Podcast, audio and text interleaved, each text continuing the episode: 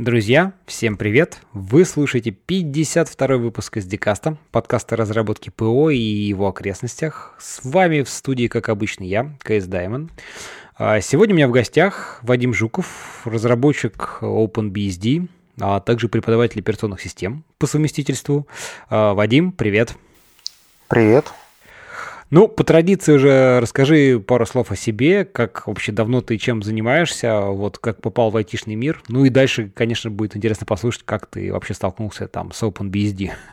Ну, чем я занимаюсь, как это все началось? Э, ну, начиналось все это как-то очень медленно, можно сказать. То есть когда-то отец приволок домой компьютер, сказал, вот, собери, будет тебе счастье. Что-то где-то 10 или 11, что ли, было. А, нет, вру, вру, вру. Тогда это первый раз это был уже собранный. Э, через, через, какой-то, через год он его забрал, потом еще спустя какое-то время притащил уже новый, сказал уже собирай сам. Вот. Э, но это было еще DOS, это был Windows 95, и я очень, наверное, лет 10 был убежденным виндузятником – смеялся периодически над всякими этими заморскими линуксами, в которых все как-то очень страшно и сложно.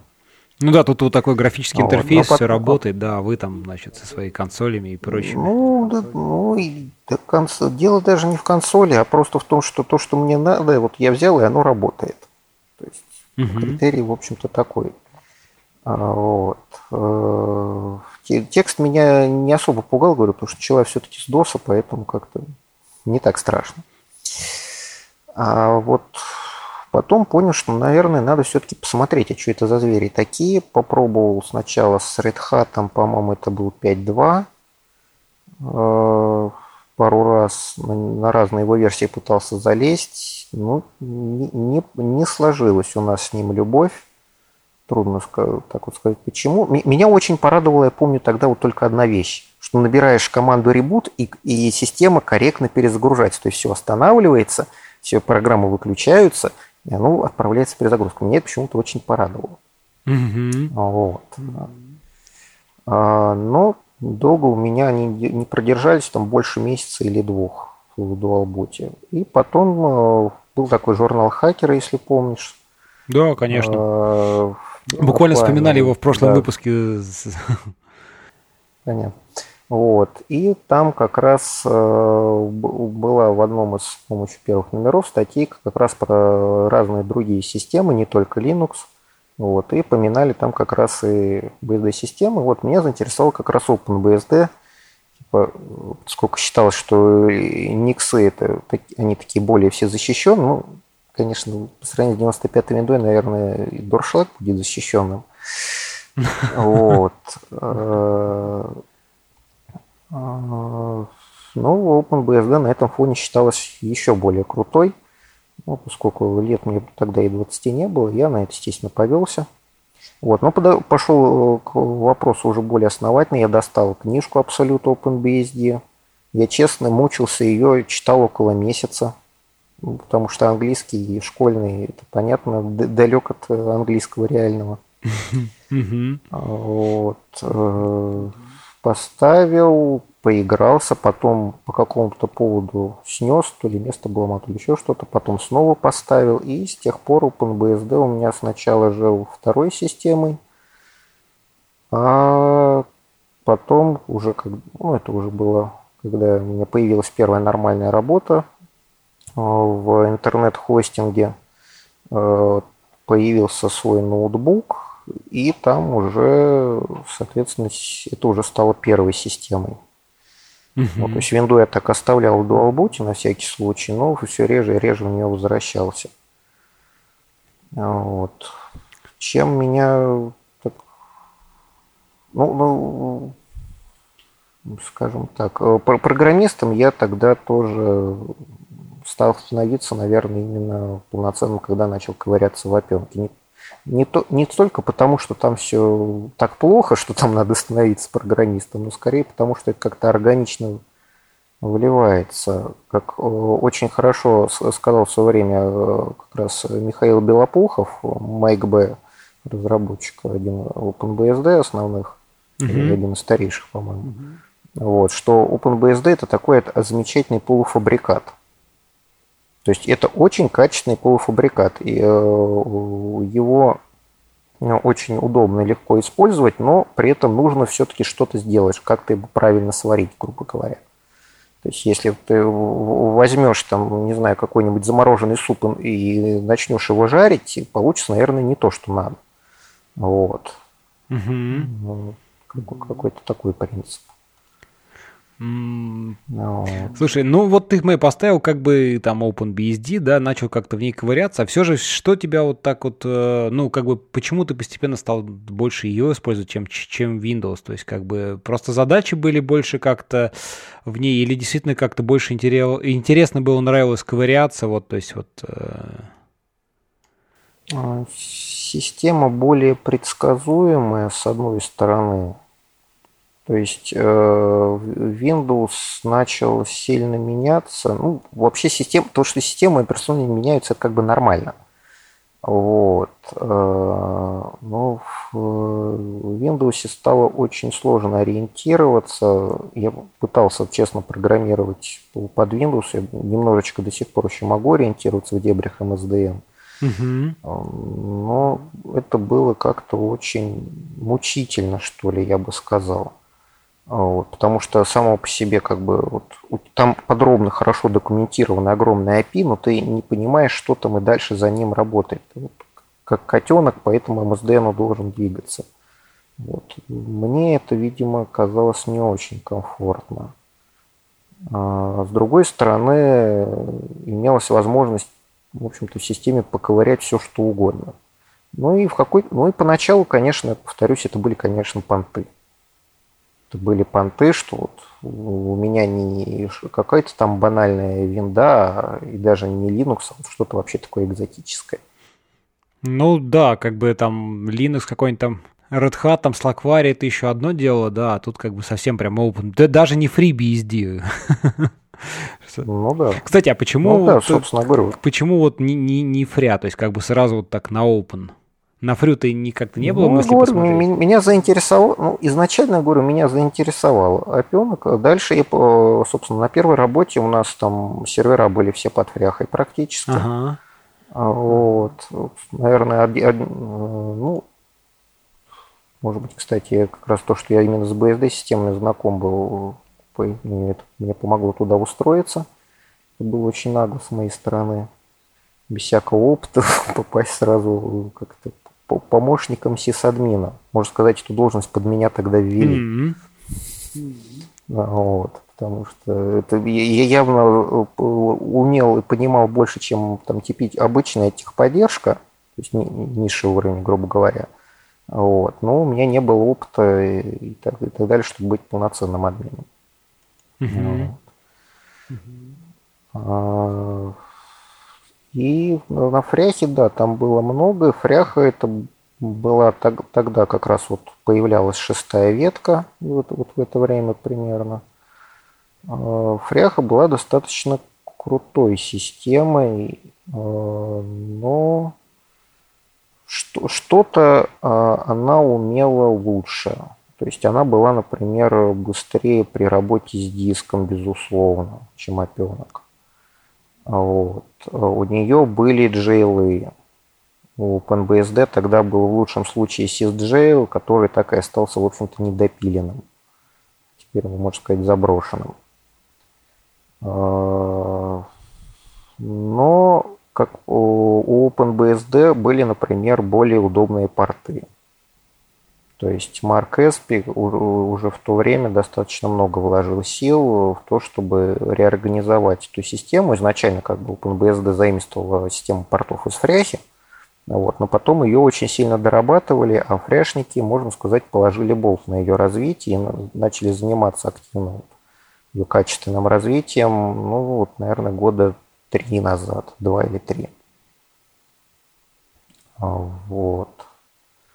А, что еще? В OpenBSD лучше работала система, скажем, то есть э, подключение оборудования было меньшим гимором. То есть иксы достаточно давно в, Open, в опенке заработали, просто включил и работает. В большинстве дистров Linux и во фряхе это появилось спустя год, два, три. Как-то так. Ну, у меня не было особых причин уходить с OpenBSD, потому что как бы SSH есть, есть X, иксовые там, окна в крайнем случае там надо пробросить. Ну, работает, работает. А остальном, собственно, для работы больше ничего не было надо. Я как раз хотел сказать, что я раньше долгое время сидел тоже на фре, и ты знаешь, вот э, как бы порты, да, сколько я помню, там, наверное, еще с пятерки я где-то, или с четверки, наверное, с пятерки с фреей столкнулся, да, там, наверное, до восьмерки где-то я так активно ей пользовался и на десктопе. Вот, и порты как бы вот они были, и какие были, да, действительно там ничего не происходило. А вот расскажи, чем, чем ты говоришь так активно, мыслишь, чем в OpenBSD порты вот отличаются там от, от фрюшных, то есть как-то, что там такого они улучшили, там, не знаю, расширили или что с ними сделали? А, ну, повторюсь, что это вот во многом заслуга Марка Эспи, он практически всю эту инфраструктуру в одиночестве переделывал. Прежде, ну, во-первых, нужно а, различать, что есть, собственно, порты, э, которые как бы описывают, как мы там будем что-то собирать и упаковывать. Э, вот. И есть, соответственно, потом система для работы с бинарными пакетами, которые у нас собираются. Угу. В Апряхе изначально было как, что э, у нас что-то где-то собирается, ставится в систему, и потом из того, что поставилось, собирается бинарный пакет. Вот. Идея, ну, уже так, даже тогда, когда я узнал, что во фряхе это так сделано, а, вот я немножечко удивился. Наверное, видимо, так было проще. А, в опенке уже даже тогда, когда, когда я туда пришел, сначала а, собирался бинарный пакет, то есть установка происходила в фейковый каталог, из которого уже содержим, э, из содержимого этого каталога собирался бинарный пакет, и э, потом уже этот бинарный пакет по необходимости мог устанавливаться в систему. Угу. Вот. В опенке также э, сделали, Марк прикрутил субпакеты, то есть если нужно было из нескольких, ну, Э, из нескольких составляющих какого-то вот программного пакета сделать несколько отдельных подпакетов, например, там э, клиент Postgres, э, сервер Postgres, документация Postgres. Во фряхе для этого делалось три разных порта. Вот. В опенке, соответственно, стало возможным написать все в одном порте. Получалось три пакета, которые делались из одного порта одновременно. Mm-hmm. То есть происходила одна сборка, одна фейковая установка и собиралось три разных пакета. А, вот, это такие крупные изменения. Появилась система модулей. А, она чем-то похожа на э, вот эти вот э, use флаги, которые, э, по-моему, так и остались в портах Фряхи. Вот, что там use что-то там, use что-то там, вот эти опции.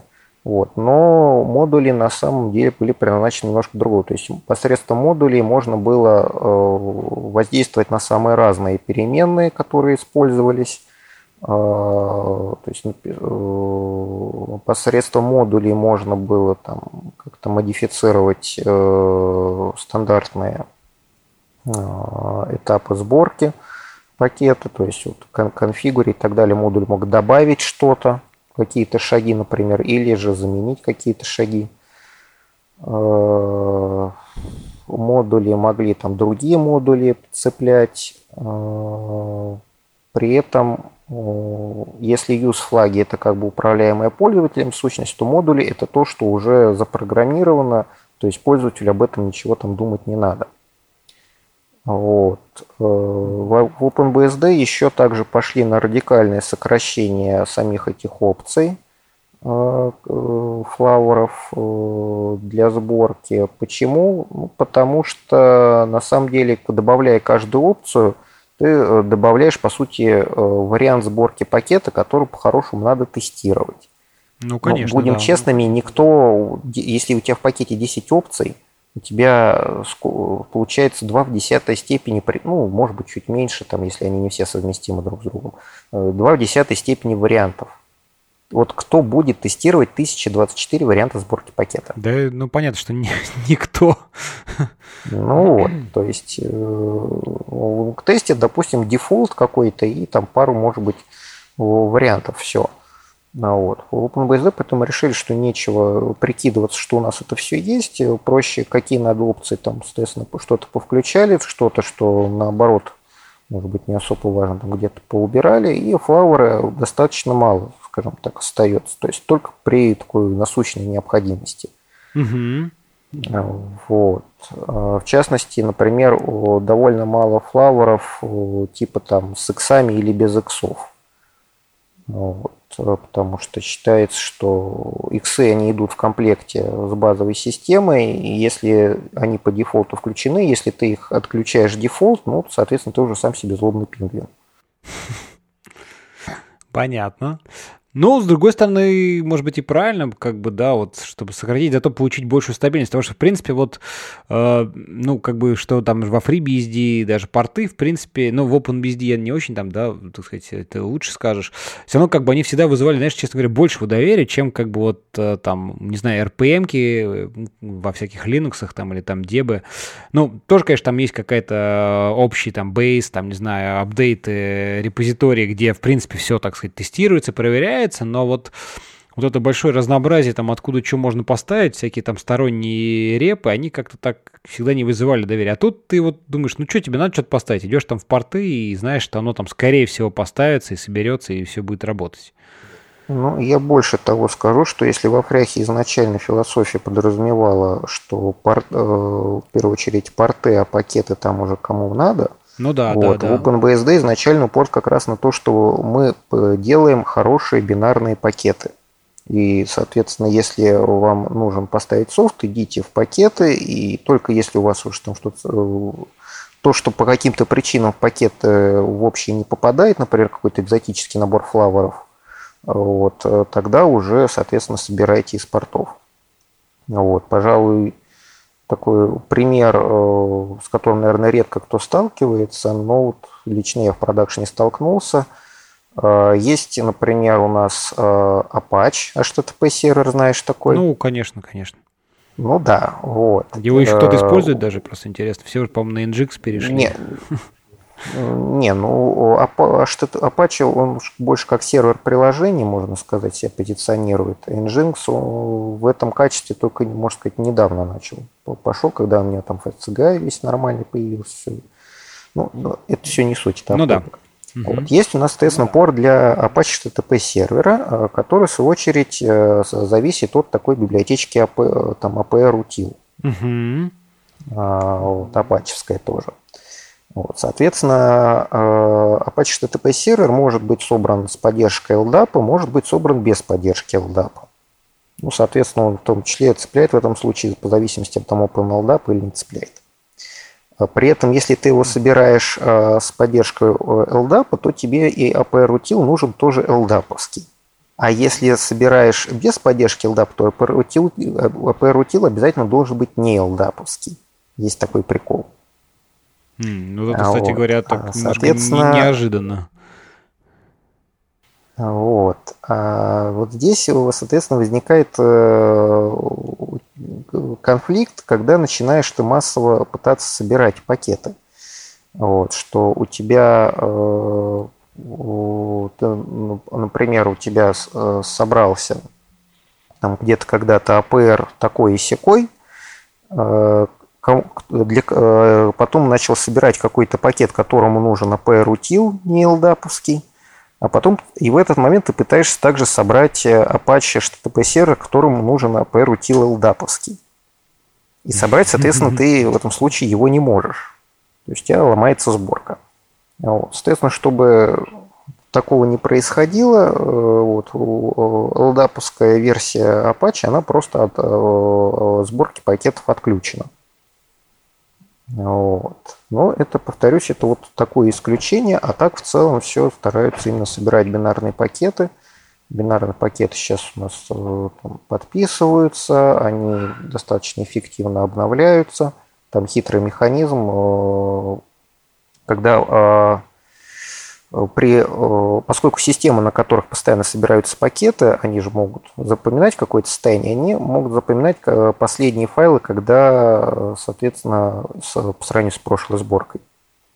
А, соответственно, когда ты собираешь новую версию пакета, вот. Э, и файлы, которые э, изменились, они попадают в начало в этом случае при создании архива с пакетом, которые изменялись э, раньше, соответственно, они попадают в конец пакета. Таким образом, когда ты устанавливаешь пакет, или обновляешь, точнее, когда ты обновляешь пакет, то тебе достаточно прочитать только начало этого архива, когда ты доходишь до файла, который уже не менялся, э, такой же, как у тебя на системе, ты знаешь, что и остальные файлы уже будут тоже такими же, как у тебя на системе.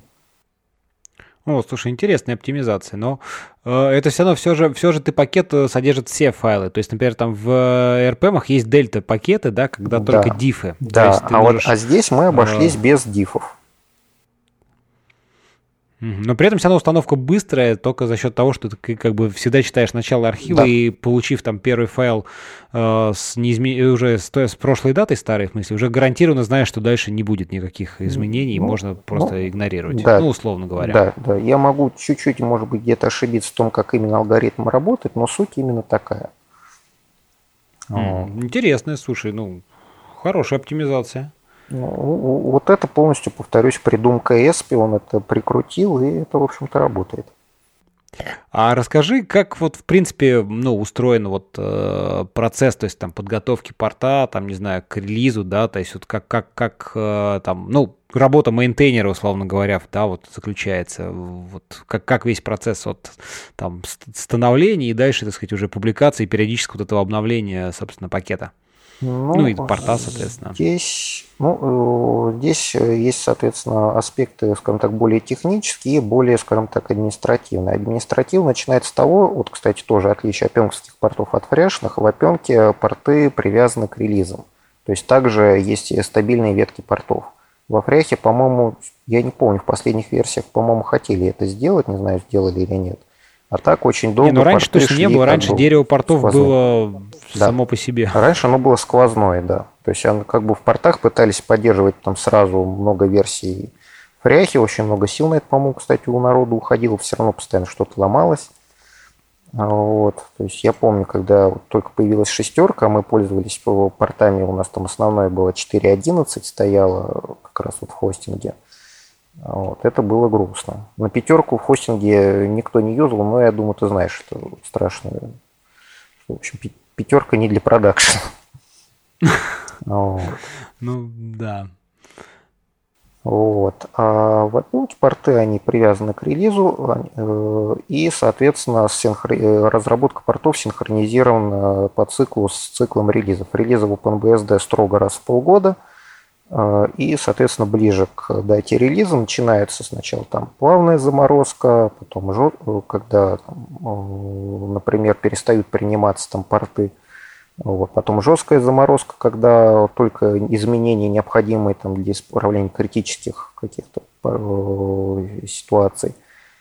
Вот. И потом, соответственно, релиз-лог убирается, и мы начинаем новый цикл. Вот. В портах обычно заморозка происходила немного раньше, потому что OpenBSD ну, работает в том числе на достаточно слабых архитектурах, которым, чтобы собрать пакеты, нужно порой ну, месяц или больше. Вот. А сборка пакетов у нас происходит не на эмуляторах, а нативно. Это принципиальная позиция. Вот. Ну, это принципиальная позиция, как бы, так сказать, там, ну, команды, то есть ТТО, да, там так решил, или, или ну, вот в чем, чем? Ну, это, да, это принципиальная позиция команды. Она, почему? Потому что это позволяет реально тестировать, собственно, работу операционной системы на этом железе. То есть вот такая массовая сборка пакетов – это отличный стресс-тест. Это один из самых лучших стресс-тестов, потому что он нагружает постоянно то процессор, то э, диски, то сеть, э, потому что сборка там параллельно же на нескольких машинах идет. Все постоянно там данные бегают туда-сюда. Вот. То есть это отличный стресс-тест, и он позволяет выявлять достаточно много проблем. Вот. То есть это где-то, в принципе, там целый парк держится вот всех поддерживаемых, так сказать, там архитектур, да, там поколений, соответственно. В основном все, в основном все у Тео. Ну, скажем пару слов для тех наших слушателей, кто вдруг э, не знает, думает, кто такой Тео. Это, собственно, э, ну, автор, можно сказать, операционной системы, да, как вот там Тео де Рат. Тео де Рат, э, ну, не то чтобы автор, ну, скажем так, э, главный ну, идеолог, такой идеолог да, да, главный идеолог. Вот, э, который как, как раз в, в 95 году вошел в конфликт с разработчиками NetBSD, который он тогда вместе работал. Вот, и там, после определенного скандала, соответственно, когда ему там, закрыли аккаунты, ушел, основал форк, с него ушла еще часть разработчиков. Вот, ну и как-то так с тех пор и живем.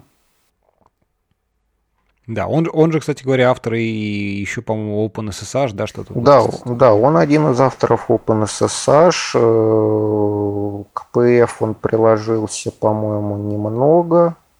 Там в основном другие люди работали. А, но сейчас он, э, ну, в первую очередь на нем весь, э, можно сказать, релиз инжиниринг, именно основной системы.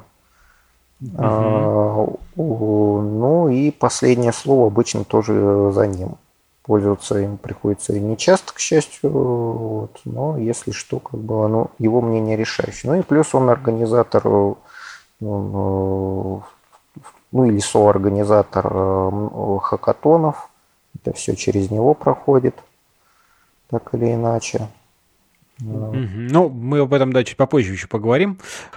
А, слушай, Вадим, ну смотри, вот Э, как бы, да, ты говоришь, что там сервера все в основном живут там у Тео, дома, да, а скажи, а нет ли вот как-то у сообщества какого-то там опасения, ну, мало ли что там с Тео случится, не знаю, проснется утром, подумает, все, нафиг мне ваш OpenBSD сдался, и возьмет там рубильник, вырубит, и все, там все сервера выключит, или там, не дай бог, что-то страшное с ним случится, вот какая-то, что называется, такой запасной вариант – ну, скажем так, э, есть э, несколько разработчиков, можно их назвать, наверное, условно каким-то core team, вот ага. как это называется FreeBSD, но это не, опять-таки, не какая-то жесткая структура.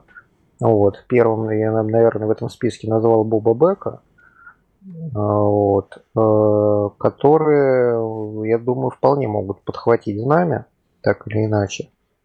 Вот. Другое дело, что ну, вариант, что Тео это надоест, он пока не рассматривается, поскольку Тео, в общем-то, единственный человек, который на 100% живет в OpenBSD.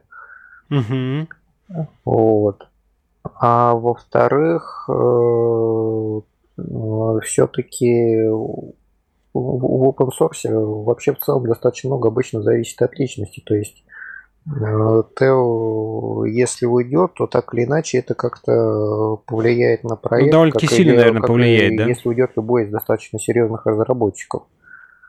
Это вот, что называется, есть, знаешь, как есть такой термин бас-фактор, да, вот как бы ну, да. обычно любят его считать там. То есть, в принципе, в OpenBSD он, ну, то есть близок к единице, да, получается все же где-то. Ну, или там 2-3 ну, где-то условно. Скажем так, мне трудно так нафантазировать. То есть, э, то, что это будет серьезным ударом по проекту, если действительно с того что-то случится, это да. Вот. Э, какие-то меры он, конечно, принимал, то есть э, некоторое время назад, например, Тео заметно больше занимался релиз-инжинирингом, чем сейчас. Сейчас он э, часть этих полномочий делегировал. Вот. И, пожалуй, самый такой чувствительный момент, то, что именно инфраструктура проекта в основном находится у него. Ну, да, единственное, но... это вот чем обусловлено? Ну, просто так сложилось исторически, то есть... Ну, ну, где-то она же должна находиться.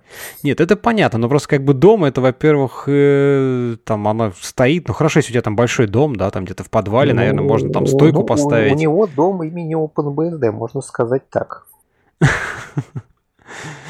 просто как бы достаточно затратно там и по питанию, опять-таки, там и по охлаждению, по всему. То есть это такой, ну, не так, что не один сервер, что называется-то, в общем-то. Ну да.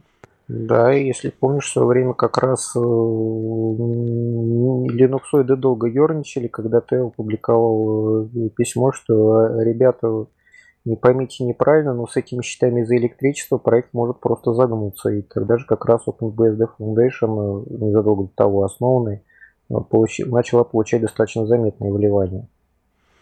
Угу. Ну, ясно. Ну, то есть как, сейчас каких-то там планов переезда куда-нибудь там в облачные, в дата-центры, в принципе, пока особо нет такой задачи, я так понимаю. То есть... Нет, нет, нет реальной потребности. То есть если будут какие-то проблемы, их будем решать. А решать проблемы, которых нет, ну, это не, не, не OpenBSD-шный стиль. Ну, я понял, да. Тут надо решать то, что насущно, а не, не что-то в будущем. Ясно.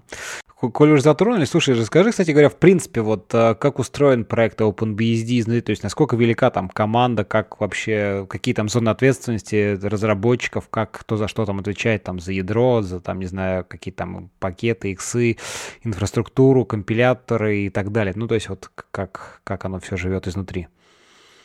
А, ну, прежде всего, что могу сказать, что OpenBSD в этом плане э, неформализованный проект.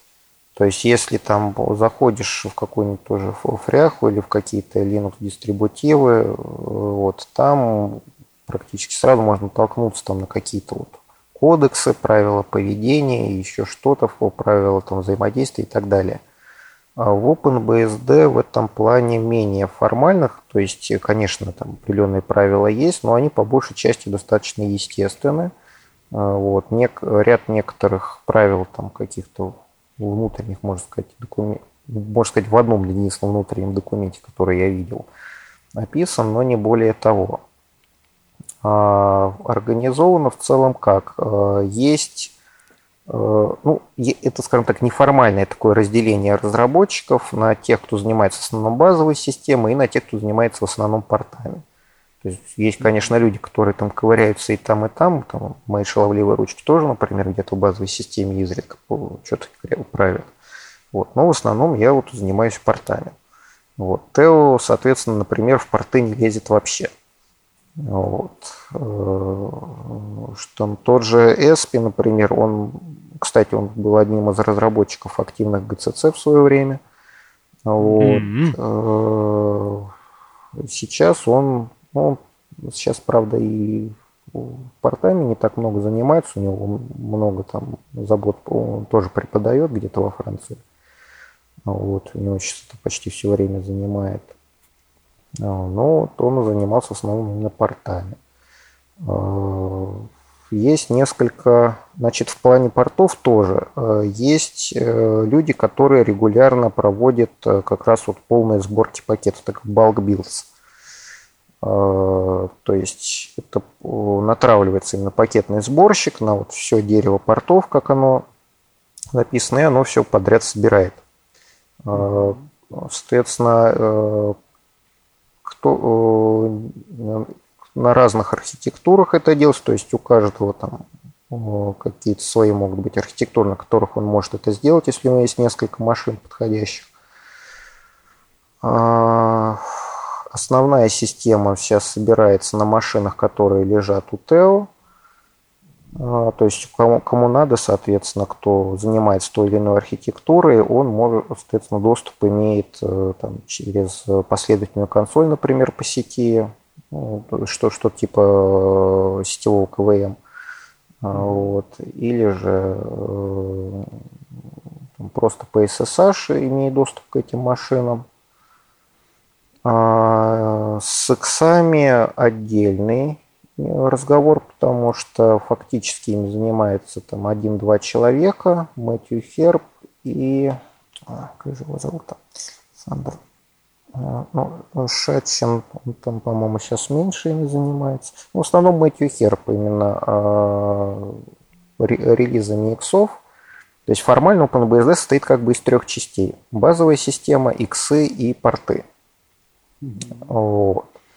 А, под X вот, имеется своя, скажем так, инфраструктура Xenokara, которая как раз интегрирует вместе собственный Xorg, а, интегрирует а, ряд связанных проектов таким образом, что в комплекте при установке OpenBSD получается сразу уже, в общем-то, готовая к работе система с, там, с простеньким каким-то window менеджером, даже несколько. Вот. Ну, да. Но при этом в этой базовой системе, конечно, там нету каких-то графических установщиков пакетов или еще чего-то. Вот. Угу. То есть это такие вещи они были, кто-то их там делал, но это все доступно через там, те же пакеты, порты сторонние. Вот. Понятно. Слушай, а как, как вот, э, ну, то есть, ты сказал, такой несколько неформализованный, а как, в принципе, вот, э, ну, ну есть, проект... Ну, да, ну, есть некоторые правила, скажем так, э, поведения в плане кода. То есть, если ты хочешь где-то что-то поменять, если это в базовой системе или в X, кроме ядра, ну или кроме чего-то очень критичного, то, как правило, можно получить окей от э, какого-то разработчика, который в этой теме разбирается. Если это в ядре, то обычно нужно два окея. Вот. Mm-hmm. А в портах же э, там немножечко по-другому. Значит, на импорт э, порта, то есть на то, чтобы новый порт добавить, нужно получить чей-то окей. А, соответственно, если порт э, делает один разработчик, значит кто-то другой должен дать окей. Если порт э, приходит извне, значит, э, соответственно, какой-либо разработчик сам это, это дело проверяет и инициирует. То есть в любом случае два разработчика всегда какой-то порт обрабатывают. Поэтому порт, пришедший извне, соответственно, немножечко больше может э, колупаться, немножечко дольше потребуется времени, чтобы его пропихнуть. Потому что, соответственно, задействовано получается минимум три человека. Инициатор и два разработчика. А вот. А, так, какого-то вот строгого механизма, что надо обязательно все там порты, э, предложения, которые приходят, там обрабатывать в течение какого-то времени, такого нету. То есть это все полностью в этом плане добровольный open source в чистом виде. Кто хочет, тем и занимается. А много, в принципе, вот народу, как бы, так сказать, там вот пар портов, пар портах что там, несколько тысяч, да, там пакетов, в принципе, вот, то есть это на, народу много, да, или, или это там не так уж и много, как бы, Значит, портов, обслуживает все это дерево? Ну, портов где-то около, по-моему, 7 тысяч, при этом это портов, а не пакетов, как я уже говорил, что некоторые порты, они могут много пакетов делать. Ну да. Угу. Вот там какая-нибудь локализация, например, может в 20 пакетов вылиться там для каждого языка. Ну да. Вот. А, чем как раз вот меня радуют опланпенковские порты, э, требуется сравнительно немного усилий для их поддержки.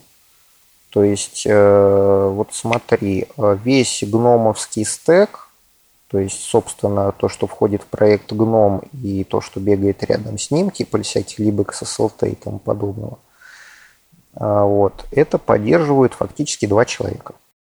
Ух ты, всего лишь навсего. Мне это тоже один это из таких... поддерживают всего, всего два человека.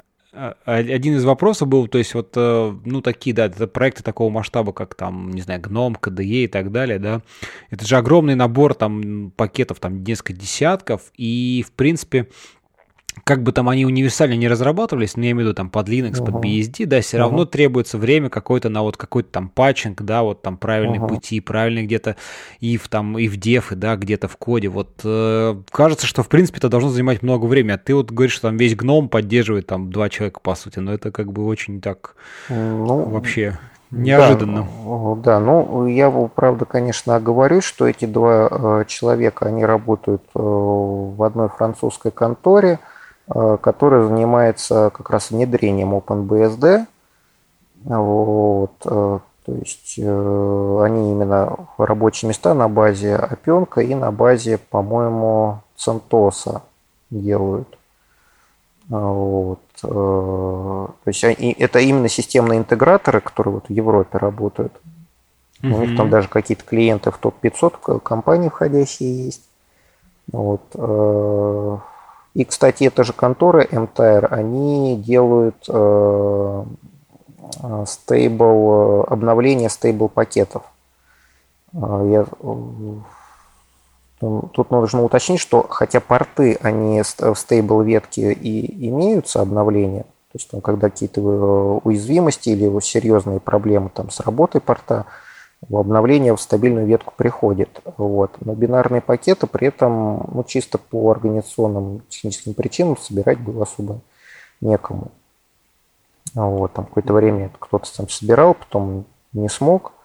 Вот. И а сейчас, по крайней мере, для интеловских, по-моему, архитектур, вот, вот эта контора обновления такие делает.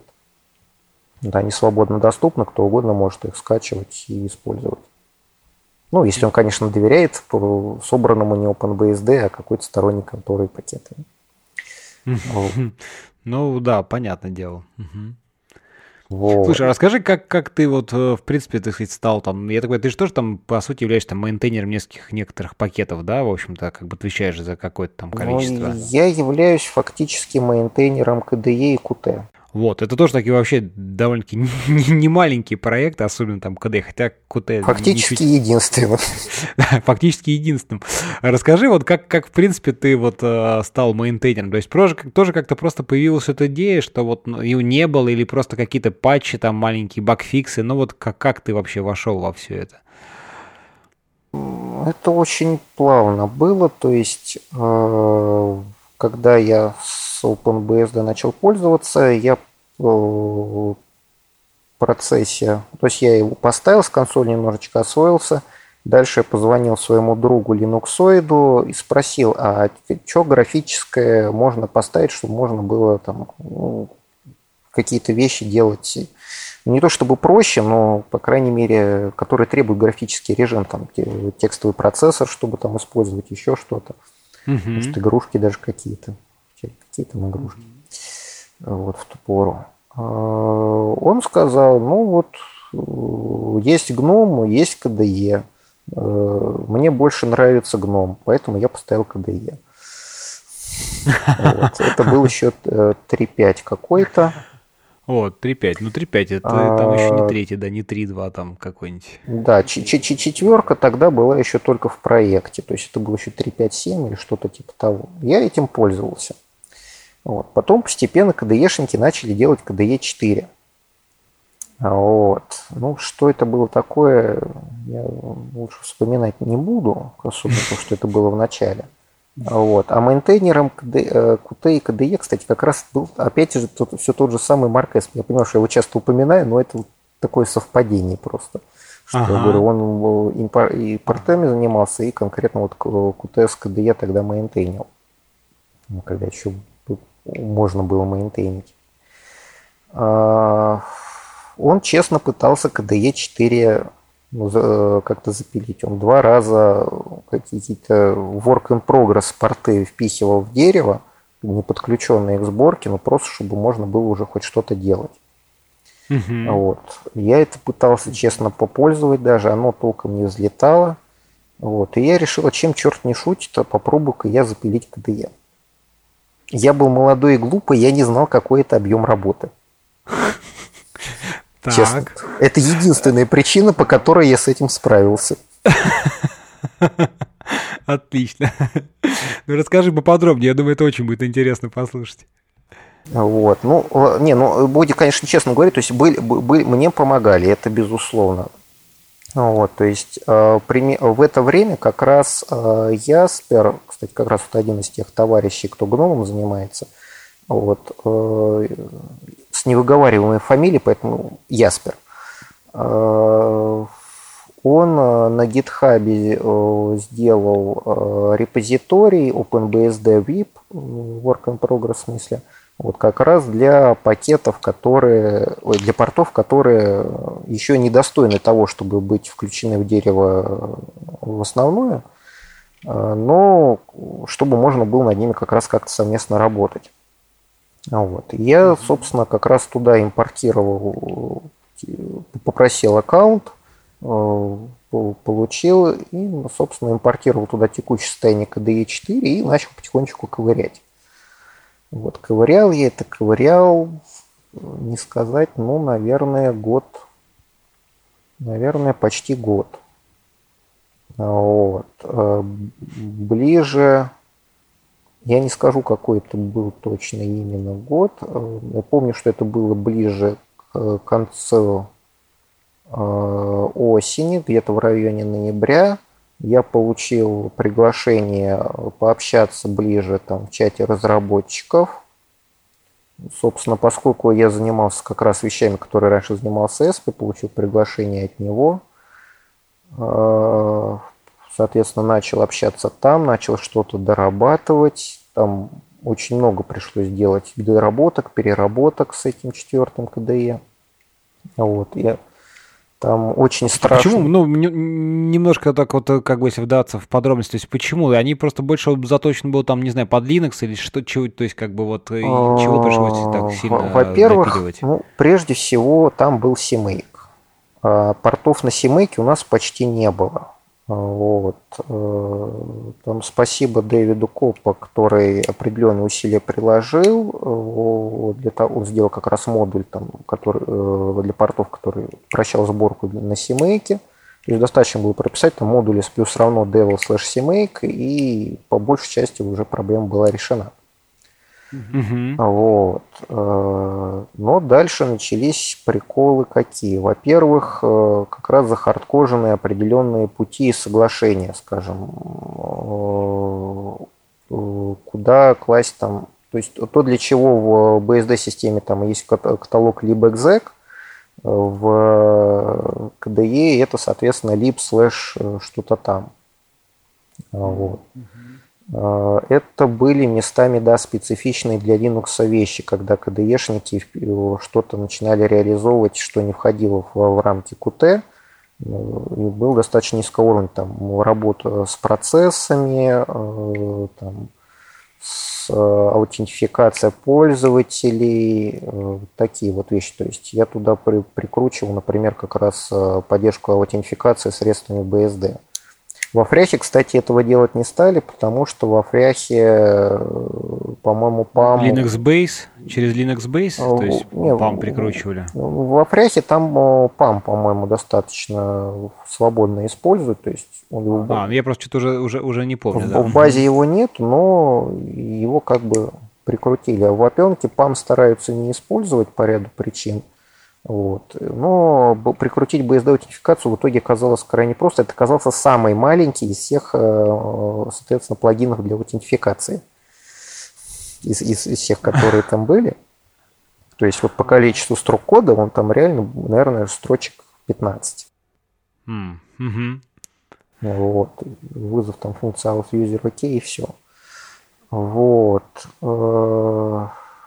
Было много головной боли, связанной с тем, что я просто не понимал, во что я ввязался. То есть часто приходилось переделать вещи, потому что я начинал что-то делать, потом понял, что делаю неправильно. Вот. А, много головной боли было а, с чем еще связано? А, с тем, что зависимости не всегда были очевидны. То есть при сборке CMake вроде бы он там пишет, что там все там full package такой-то, found libraries там такой-то. Ну да, да, вроде достаточно Да, но CMake так. позволяет еще указывать, когда ты там внутри пишешь, там find package, find что-то, еще ключевое слово quiet. И тогда это все происходит тихо.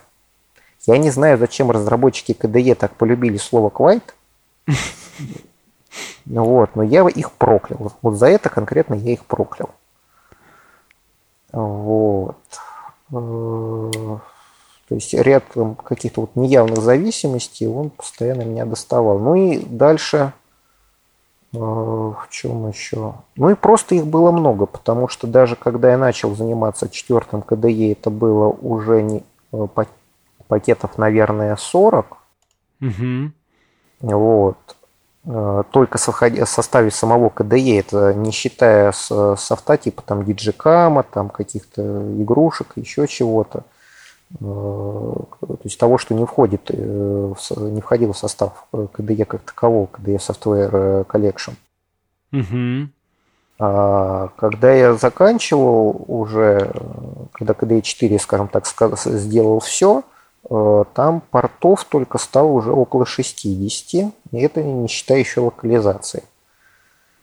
Э, вот. много проблем еще было из-за вот чего. Из-за плохо прописанных зависимостей в самих CMake файлах. То есть, если сборка происходит, скажем, той же ниндзи, когда, когда у CMake backend ниндзя, а не make файл. Вот. Ниндзя, она, конечно, быстрая и замечательная, но еще она, в общем-то, специально это делает даже, а вот она пытается собирать все в случайном порядке. Ну, то есть в рамках указанных зависимостей выбирает, старается выбирать что-то более-менее случайно. И получается такая менее предсказуемый сбор, который выявляет как раз вот все эти косяки с зависимостями. И таких в составе КДЕ было достаточно много. Mm-hmm. Вот, особенно в тестах это выплывало часто, кстати. Вот. Я честно пытался включать везде тесты, честно их старался прогонять. Ну, также должен честно сказать, что далеко не все тесты по-прежнему на самом деле четвертого КДЕ проходят. Некоторые просто потому, что сами тесты криво написаны, некоторые потому, что они рассчитаны на что-то линуксовое.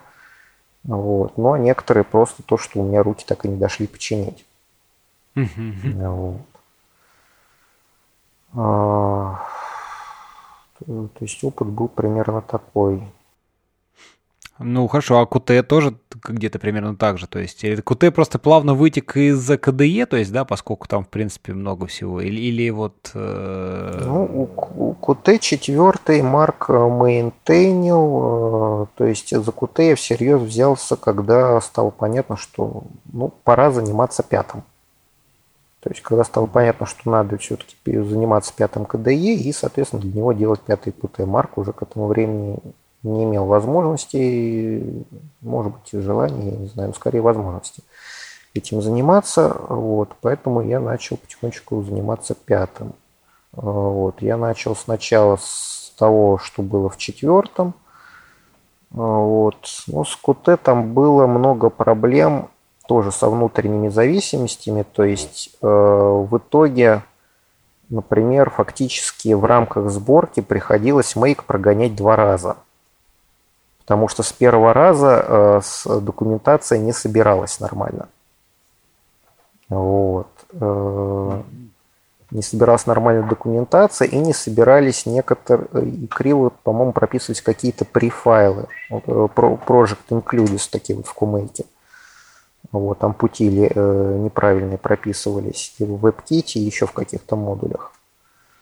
Ну, угу. вот, самим WebKit, ну, мне повезло то, что Марк проделал титаническую работу по его допиливанию еще в четвертой QT. В пятом QT его мало меняли. Вот, но, опять-таки, должен честно сказать, я, попыт, я пытался QT Engine тоже портировать. Я не осилил. Это будет делать кто-то другой, это буду делать явно не я, потому что я, это, это страшно. Вот. Да.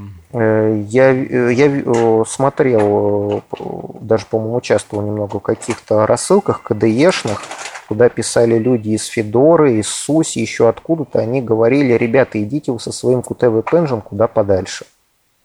Вот. В первую очередь это носилось к разработчикам KDE PIM, вот, которые, собственно, вот как в KDE 4 сломали э, замечательный KMail и все остальное, так, в общем-то, по-моему, до сих пор не починили.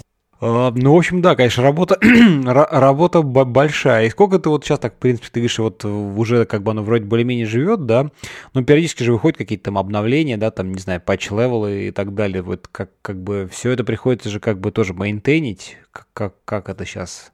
Ну, ну, сейчас оно в таком состоянии. То есть пятый КТ, вот я не так давно, буквально вот в декабре, я его наконец, э, обновил там до 5.6 от ЛТС ветка. И надеюсь про КТ на ближайший год забыть, как про страшный сон. Вот, буду заниматься именно КДЕ.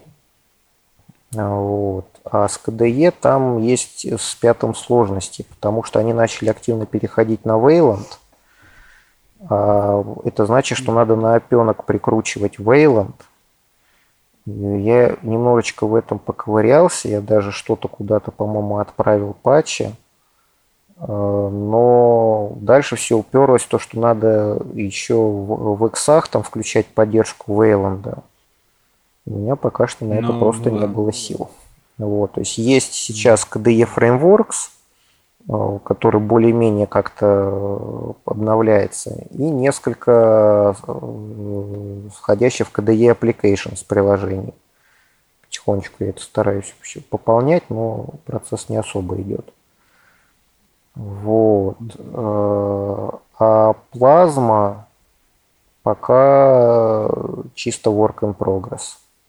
Плазма Plasma Workspaces э, из состава 5 KDE в опенке пока нет и будет, когда я не знаю.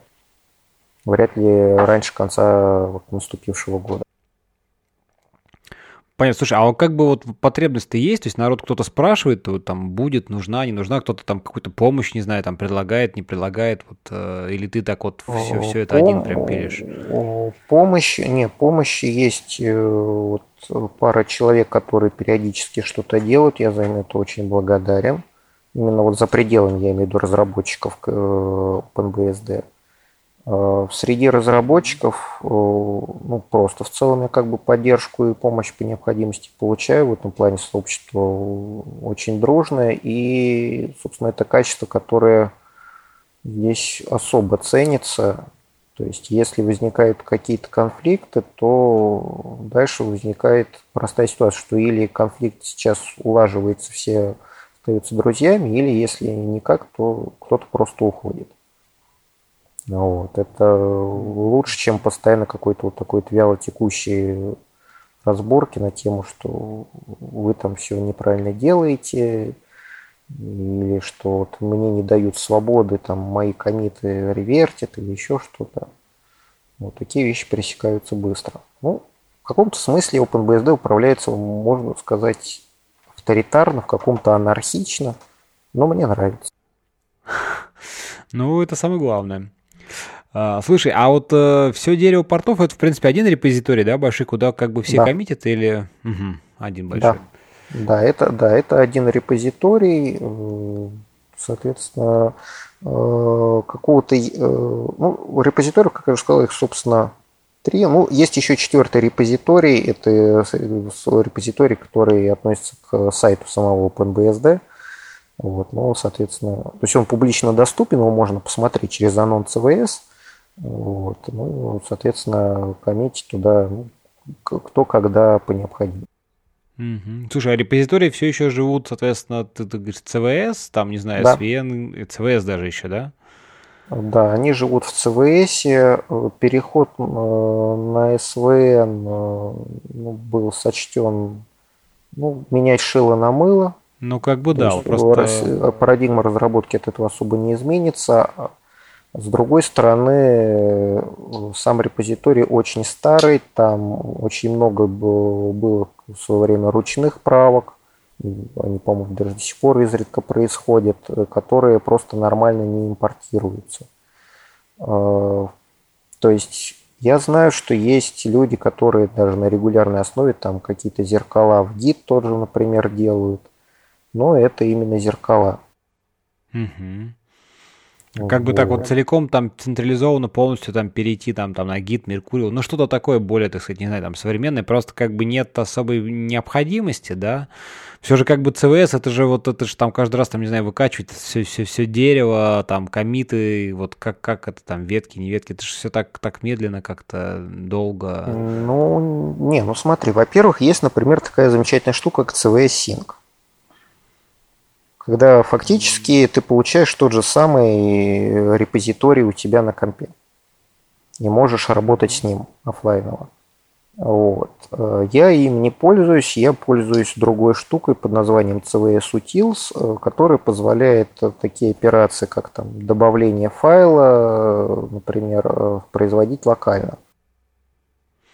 Mm, то есть как, как бы в офлайне, а потом уже отправку да, на сервер. Да, да, потом просто делаю комит, когда, соответственно, там сеть появляется. Mm-hmm. Вот. Mm-hmm. Я как-то просто уже, видимо, да, отстал давным-давно, как-то перешел там на SVN, потом там на, на Git, ну, и уже, конечно, таких тонк- тонкостей не знаю. Видишь, оказывается, там тоже есть всякие какие-то офлайновые штуки. Вот. Не, ну гитом я тоже пользуюсь, потому что, говорю, вот есть на гитхабе OpenVBSD VIP дерево именно вот для портов, которые в процессе. То есть туда там, желающие pull реквесты могут отправлять, и, и это все принимается, рассматривается. Mm-hmm.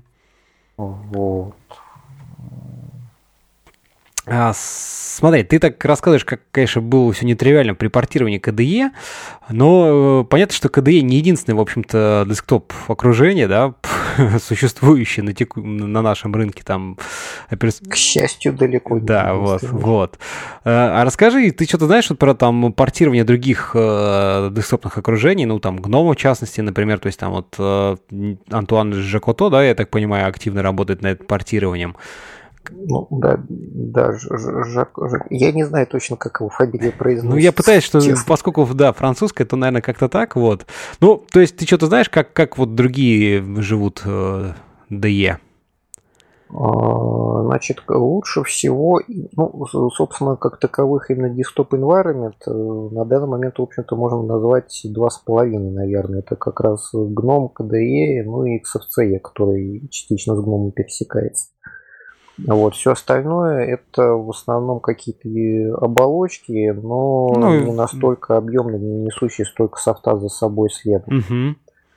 Вот. Э, конкретно GNOME э, и его инфраструктура в OpenBSD поддерживаются очень хорошо, потому что э, это тот софт, который как раз э, товарищи из э, Франции используют именно в продакшене, именно для массовых установок на э, компьютеры самых обычных пользователей в каких-то компаниях. Вот. Не используют, насколько я знаю, в основном GNOME и на более слабых компьютерах, по-моему, Lumino. О. Вот. Ну, поэтому, конечно, и, да, если, если, если гном активен в продакшене, то понятно, что, так сказать, его так или иначе поддерживают. Вот, и, то есть, если вопрос ставить так, что вот если приходить на OpenBSD, то какая DE самая вылезанная, я честно скажу, что гном. Ясно. Я как мейнтейнер KDE, честно скажу, что гном. Ну, это да, то есть это такой, знаешь, честный ответ, прям вот, ух, ясно. Скажем тебе, да, за, за него спасибо. Ну, в любом случае, ты, кстати, тобой проделана огромная просто работа, и ну, в любом случае желаю тебе успехов. Надеюсь, ты, так сказать, тоже кто-то подхватит это и поможет более активно. Ну, сейчас, слава богу, там один человек появился, ремипленту, который хотя бы с KDE Frameworks начал помогать с обновлением некоторых портов. Вот. А там, даст бог, что-нибудь и удастся еще сделать.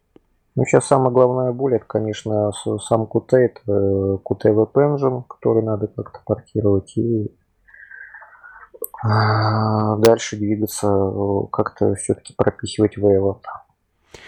Понятно, понятно. Э, Вадим, расскажи, вот, в принципе, да, чуть поподробнее, может быть, про вот тесты, про там непрерывную интеграцию для тест, для портов, как там вообще все происходит, вот там. А, ну, тесты есть в базовой системе и есть в портах. Э, для иксов тестов нет, так как э, сами исходники практически без особых изменений приходят из апстрима. А, то есть Синокар это в первую очередь обвязка для сборки, для интеграции сборки иксов в проекте OpenBSD, а не для накладывания патчей. Патчи, количество патчей достаточно небольшое. Mm, ясно. Вот. Э, в базовой системе тесты там, в каталоге исходников регресс лежат. Э, они есть э, для очень многих компонентов системы и библиотек и приложений. Все это есть достаточно давно, но прогонялось, скажем так, полноценно, обычно, наверное, несколько раз за релиз и чинилось ну, от случая к случаю что-то по результатам этих тестов. Угу. То есть какой-то вот строгой политики, что там все тесты 100% должны проходить, не было. Э, это было, скажем так, на усмотрение людей, которые э, в данной сфере э, вообще что-то делали. Ну вот Александр, Александр Блюм там фигурирует в этой вот ну, области. Да. Расскажи, что ну, его да, заслуга в чем? Да, сейчас, да, Да, сейчас Александр достаточно большую такую работу производит, систематическую. Ну вот, он, ну, собственно, работа так, уже, можно сказать, не первый год идет. Вот, начал эту Дигас просто для того, чтобы можно было зайти и сказать make регрессы, чтобы все это Э, полностью отработала. Э, вот, а сейчас, соответственно, отдельные доработки идут по работе самих тестов, чтобы они стабильно отрабатывали. Потому что там бывают всякие нюансы, например, что там, когда интерактивно стартуешь программа, она с терминала, а в тесте она не с терминала и ведет себя поэтому по-другому. Ну, такого рода вещи. А, у Александра сейчас ведет э, проект, на котором регулярно этот самый результаты прогона Make Regress э, показываются, и потихонечку циферки там процент выполнения ползут вверх. Вот. Не возьмусь сказать, что к релизу 6.1 э, там будет везде 100%, но я думаю, будет достаточно близко к тому. Ну, вот. Некоторые тесты, например, они могут покрывать какие-то достаточно давно известные недоработки или там отсутствие какой-то функциональности. Поэтому полных 100%, 100% там может и не быть. Ну, понятно. Слушай, ну он, а он один как бы, вот, так сказать, э, решил вот это все дело толкать вот за качество? Либо все же как-то у вас были какие-то обсуждения, что или он там, знаешь, регулярно приходит и говорит, ребята, ну давайте, давайте же сделаем лучше, давайте все дружно там напишем тест или еще, или как оно? Нет, он не пишет сейчас э, практически тесты как таковые. Не, я именно что вот сам, саму ну, есть... тему вот эту вот непрерывной интеграции, это опять-таки это же такая и некая ну, работа, так сказать, там административная, достаточно большая тоже все это настроить, как бы подготовить вот платформу, не знаю, для всего этого. Оно уже было сделано, либо сейчас какое-то а, развитие всего так... этого есть? Нет, а достаточно много уже было. Я говорю, суть в том, что задача сейчас именно в том, что можно было просто, имея собранную систему, ну, то есть после сборки, соответственно, всего, что надо, просто зайти в каталог регресс, сказать make, и чтобы он все это прогнал. Угу. То есть, э, чтобы не надо было как раз именно ручками стоять и что-то там настраивать. Если, допустим, нужны какие-то внешние зависимости, которых там в базовой системе нет, там, например, некоторые сети, тесты на сетевую подсистему, там, я знаю, они там на питон завязаны, еще на что-то. Ну, там какие-то генераторы пакетов, еще что-то, что под питон уже есть. Вот. Вот эти вещи, то такие тесты, они просто там, сообщение выведут, что вот пропущено по такой-то причине, и все пойдет дальше, например. То есть, э, так или иначе, тесты отрабатывать будут. Ясно. Вот.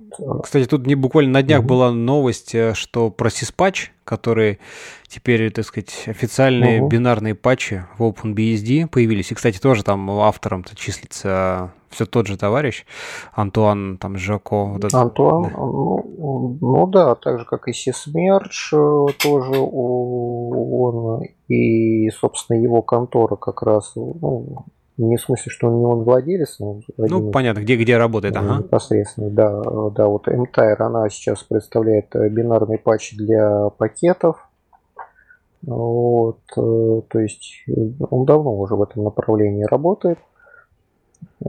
Сиспач, ну, он пока еще дорабатывается, то есть это как бы оно, оно уже появилось, оно так или иначе будет, но пока что э, это еще вещь не полностью обкатанная. Ну, понятно, да. Но, наверное, все-таки ну, к 6.1-то как-то Точнее, оно написано... Ну, оно появится, да. да, ну, говорю, это будет не очень еще красивый вариант, потому что, насколько знаю, сейчас это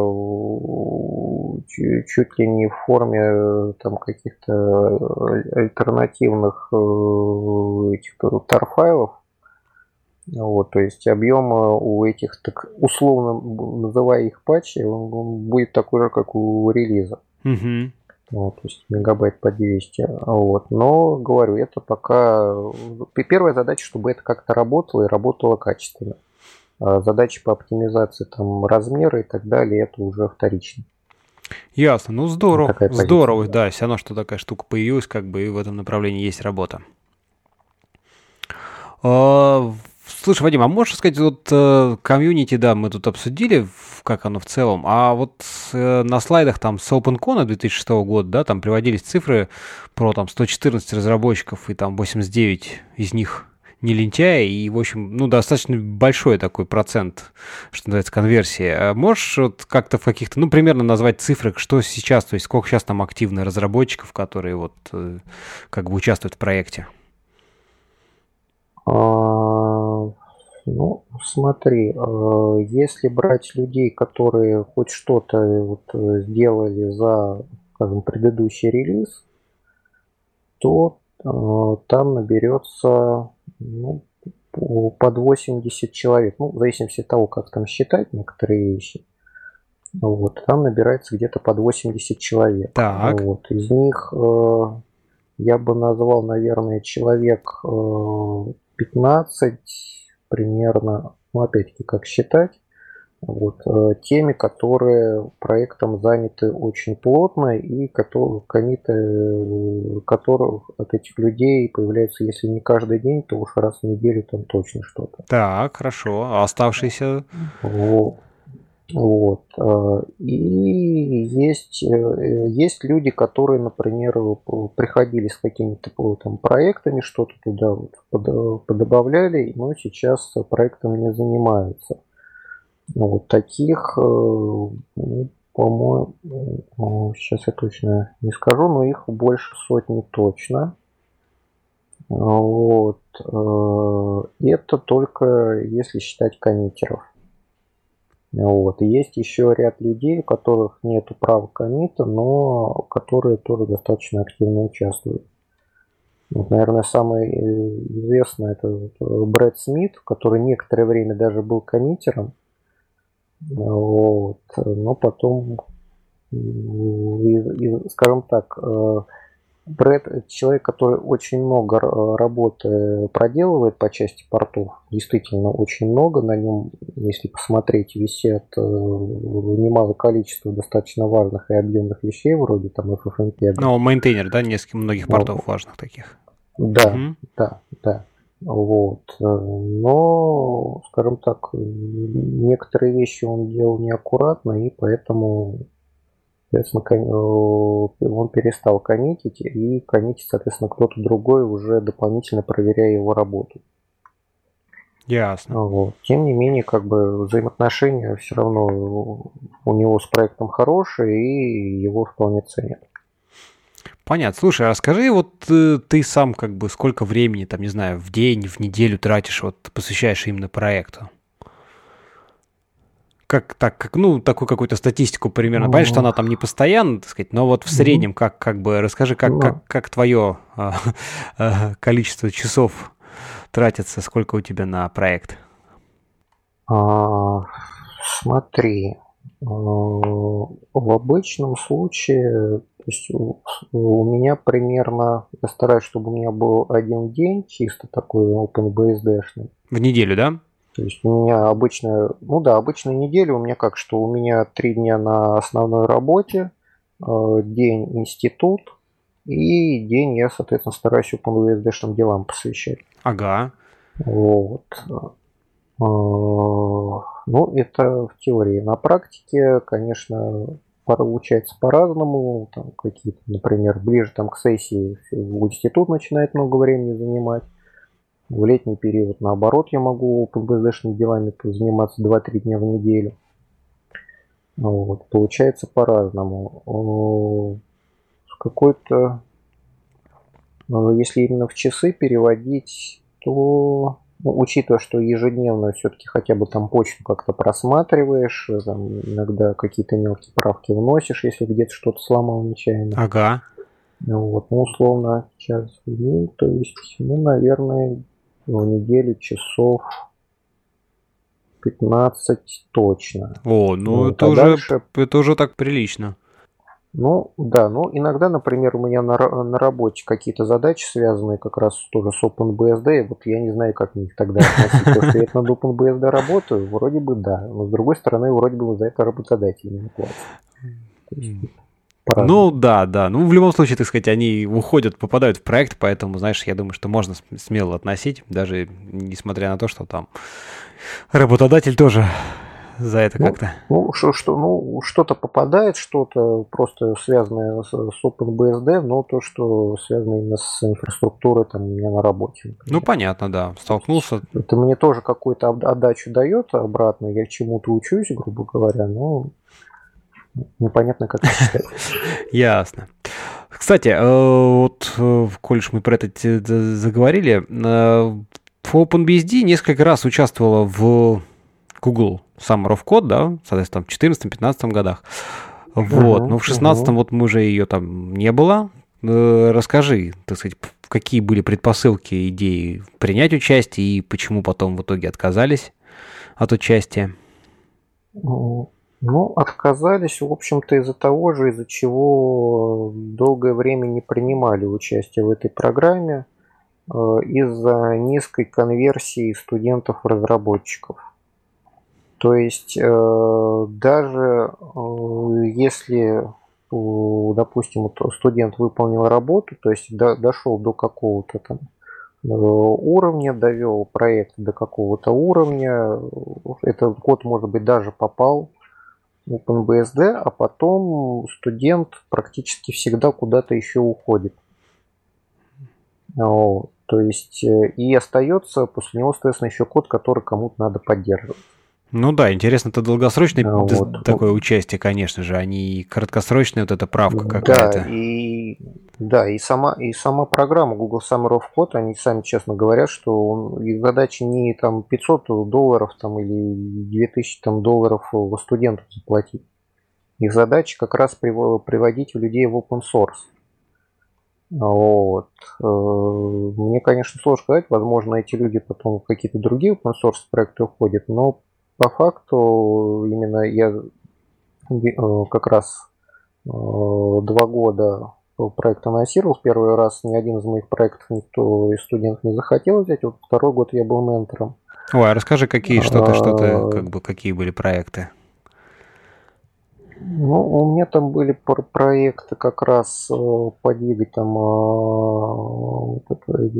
разработку демона для а, в сетевой автоконфигурации, еще чего-то. И, собственно, проект, который такие взлетел во второй год участия, это проект по написанию автомати генератора портов для некоторых э, систем типа RabbitGems, типа э, там, Cpan и так далее.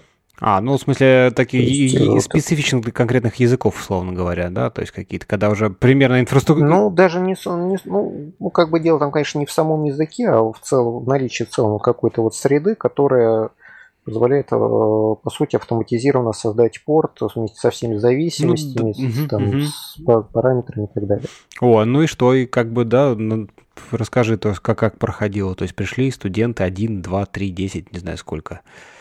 Ну, ну, ко мне в очереди студентов не выстраивалось, скажу честно. На некоторые другие проекты, да, которые там у нас участвовали. А, ну, ко мне вот, соответственно, ну, можно посмотреть, э, его зовут Янис, фамилию я тоже боюсь исковеркать. Э, он, он его сделал, он сделал хороший код, э, этот код был принят, э, вот, этот код даже работает, некоторые OpenGSD-шники им пользовались, и я, собственно, отчасти этим проектом как раз хотел заниматься, потому что у меня были свои интересы, я хотел Redmine заново в OpenBSD впихнуть. Mm-hmm потому что мы на работе его используем, вот, и хотелось бы, соответственно, использовать все-таки не кастомное, а из, из пакетов, чтобы оно приплывало. Ага. Ну, у Redmine у него просто дикое количество зависимостей, и, конечно, ручками это все обновлять и ставить. Нет, это, это тяжко, тяжко. Да, очень. да, это ужасно, конечно. Да, вот. А это такая утилит, которая позволяет, да, там даже обновлять-то, в общем-то, не нужно такие порты, его можно всегда просто пересоздать при необходимости и все. Uh-huh. Вот. Такая утилита, она была, была очень полезна. Вот. Но потом вот, студент, он даже на одном хакатоне был, к сожалению, мы не пересеклись, я туда поехать не смог.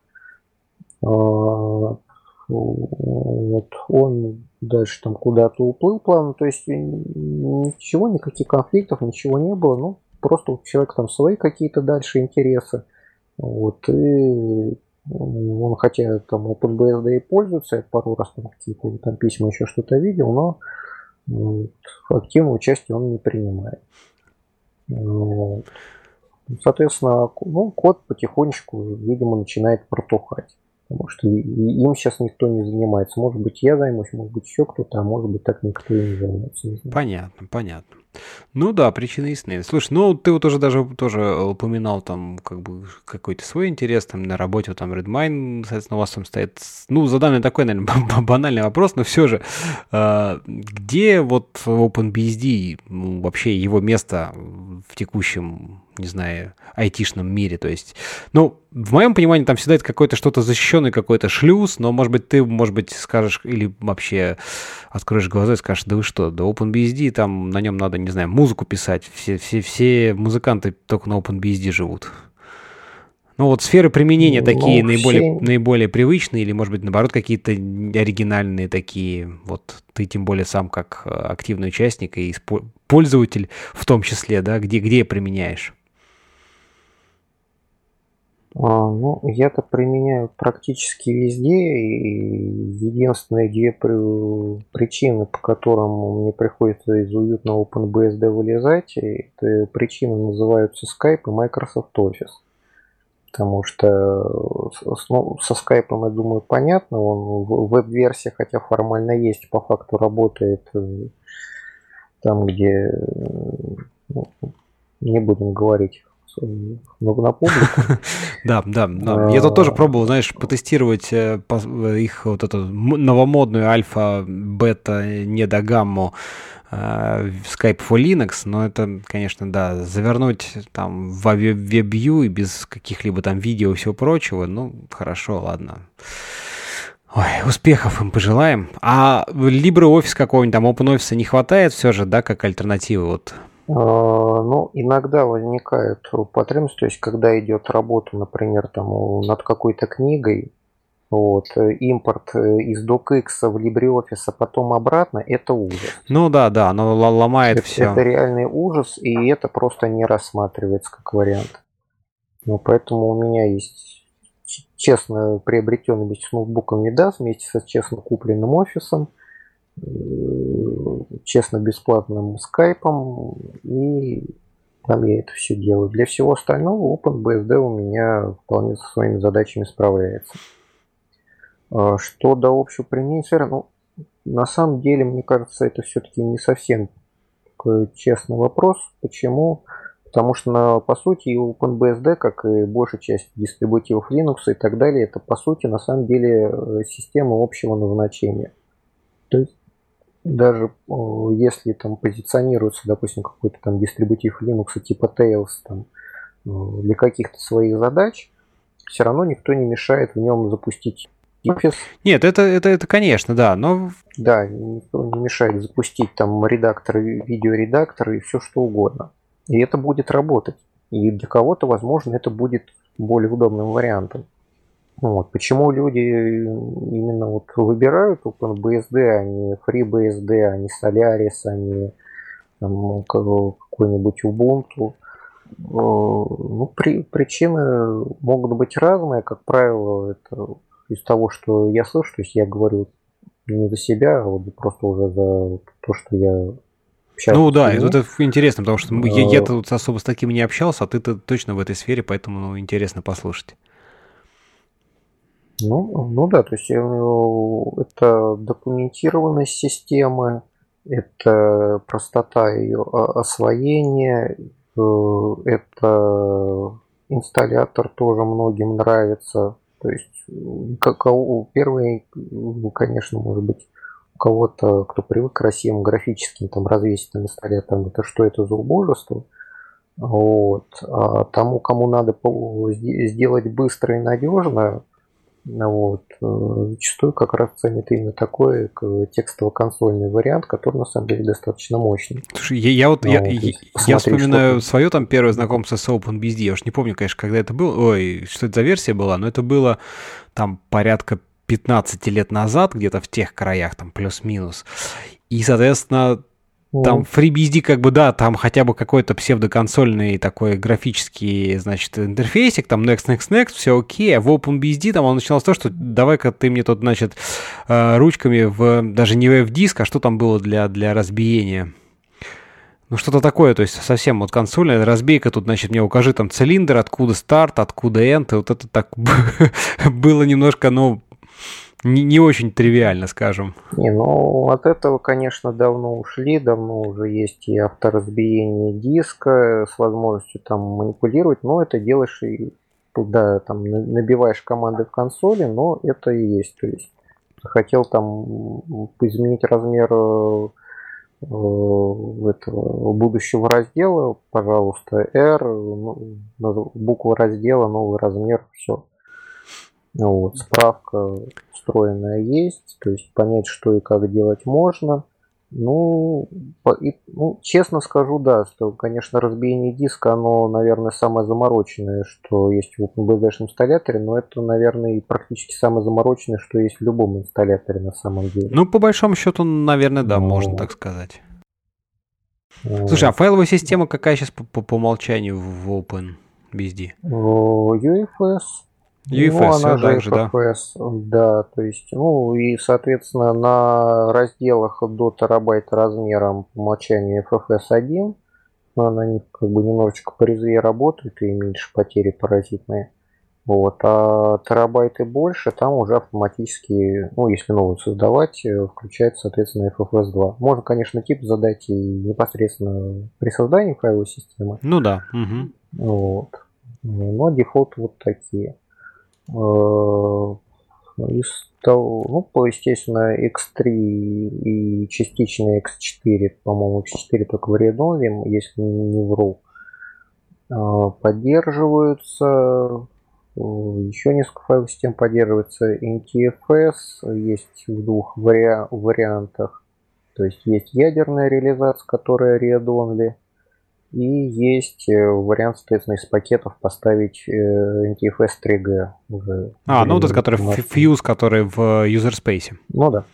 Mm-hmm. Ну да, да, да, который через Fuse. Ну и, соответственно, есть сам механизм Fuse, через который можно еще кучу всего цеплять при желании. Понятно. Слушай, кстати, коль мы так уже заговорили, как раз где-то там вот сравнение, не знаю, где-то ближе там к Linux, а, ну, все знают, наверное, да, что там в Linux сейчас вовсю набирает обороты System-D. Вот, уж не, не буду... Хотя, наверное, спрошу все, все же, как, как, как ты вообще к нему относишься? Вот, ну, может быть, сама идея.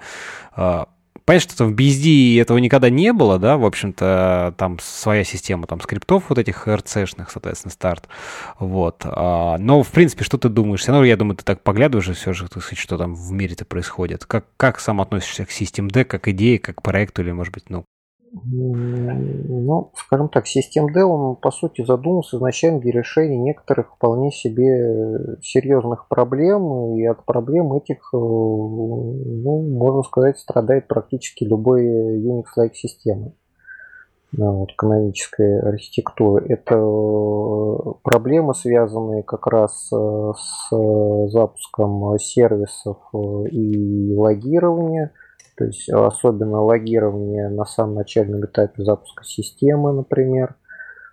А, это проблемы, собственно, с разнобоем по тому, как ведется журналирование. Это проблемы с всевозможными э, гонками, которые возникают при управлении сервисами когда там, допустим, одновременно запустить и, там, два раза старт э, нажать, и что получится, иногда не совсем понятно. Ага. Вот. Э, то есть изначально система D должен был решить немало количество проблем, и в принципе я даже, наверное, скажу, что он их решает, но, к сожалению, именно то, как он сделан, и то, что там за, за ним еще потянулось, оно создает, по-моему, проблем едва ли не больше, чем решает. И поэтому систем D, конечно, на OpenBSD вот в том виде, в котором он есть в Linux, не будет. Ну, понятно, да. Это, это даже Нет, не про это, про это, да, в общем-то, наверное, особо таких даже сомнений быть не может. Вот. Не, не, ну, скажем так, некоторые вещи, которые начали делать систем D, они, в общем-то, вполне понятно, почему их начали делать. Там они решали, например, проблемы с логированием очевидные. Вот. Другое дело, что как они их местами решили, это, конечно, да. Вот. Ну, это так же, как с пульс аудио, в общем-то, получилось. Тоже благая идея, но в итоге страшно. Вот. Потому что я, я, вот одна из вещей, которые я не устаю радоваться на опенке, это как раз его звуковая подсистема SND его. Вот. Она под Linux, кстати, она есть, если mm-hmm. что. Вот, она портирована. Ну, в Linux, соответственно, поверх Альса работает. Mm, ну да, понятно, ага. Вот. SMDO писал, э, да, ее, ее писал э, музыкант, то есть человек не столько программист, сколько именно занимающийся музыкой. И человек, соответственно, понимающий, насколько, что нужно для того, чтобы реально работать со звуком. А, то есть SMDO обеспечивает как раз очень низкие задержки, недостижимые для пульса вообще никак. Вот, и при этом э, куда более удобно в работе, чем тот же Джек, например, который профессиональные музыканты, я знаю, кто работает с звуком, используют для синхронизации. Вот. Вот. И поддержку SNDO, надо сказать, э, есть сейчас во многих, на самом деле, аудиопрограммах. То есть во многих случаях это ушло в апстрим и уже поддерживается. Вот, и в Хэмпеге, и в каких-то там SOX, и много еще где. Вот. Ясно. Это я куда-то совсем, куда-то далеко я отъехал. Ну да. Интересно, знаешь, что, вот смотри, ну вот сейчас, э, как бы, поскольку уже он достаточно так серьезно набрал обороты, и, в общем-то, разработчики там софта, ну, уже конечного, я имею в виду, да, там не операционная система, там Core, угу. а именно каких-то там пакетов, приложений вынуждены уже адаптировать, собственно, там свои там скрипты запуска, да, писать правильно вот это, чтобы они, значит, уже как-то могли работать из-под систем D. Соответственно, стоит вопрос, а, когда хочется там на BSD-шных системах запустить, ну, какой-то линуксовый софт, для этого там всегда было что-то там как-то Linux Base или как это называется, да, вот это а, подсистема линуксовая, соответственно, да, и вот если приложение, оно, так сказать, сильно завязано на System уже, как, как бы, есть ли какая-то э, работа, вот, я не знаю, там, для того, чтобы такое приложение можно было с минимальными усилиями запустить, соответственно, там, на бездишной системе? А, ну, здесь э, то есть как э, три аспекта разных э, смешал. Ну, поправь меня, да, возможно, Значит, я где-то. Во-первых, вот этот, да, Linux Base, там то, что в FreeBSD называется Linux Emulator, то, что там в .NET в OpenBSD это просто emulation, который, ну, это на самом деле даже не эмуляция, это по сути как так альтернативная таблица системных вызовов была, плюс набор э, библиотек и, соответственно, приложений, скомпилированных под Linux. Они не требуются, то есть они нужны для, только для запуска приложений, скомпилированных под Linux. Ну да. Они совершенно не нужны для того, для нормального open source, который компилируется под этой к той или иной системе. Ну, по, нативно уже в, в, на целевую платформу, да, понятно. Да, да, то есть и это совершенно не связанные вещи.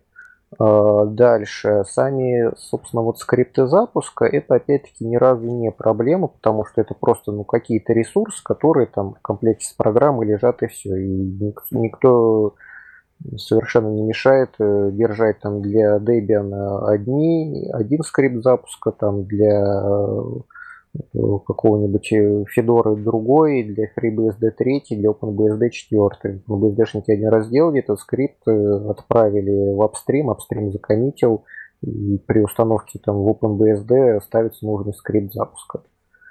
Ну, проблема ну, то есть это особо не проблема, по большому счету.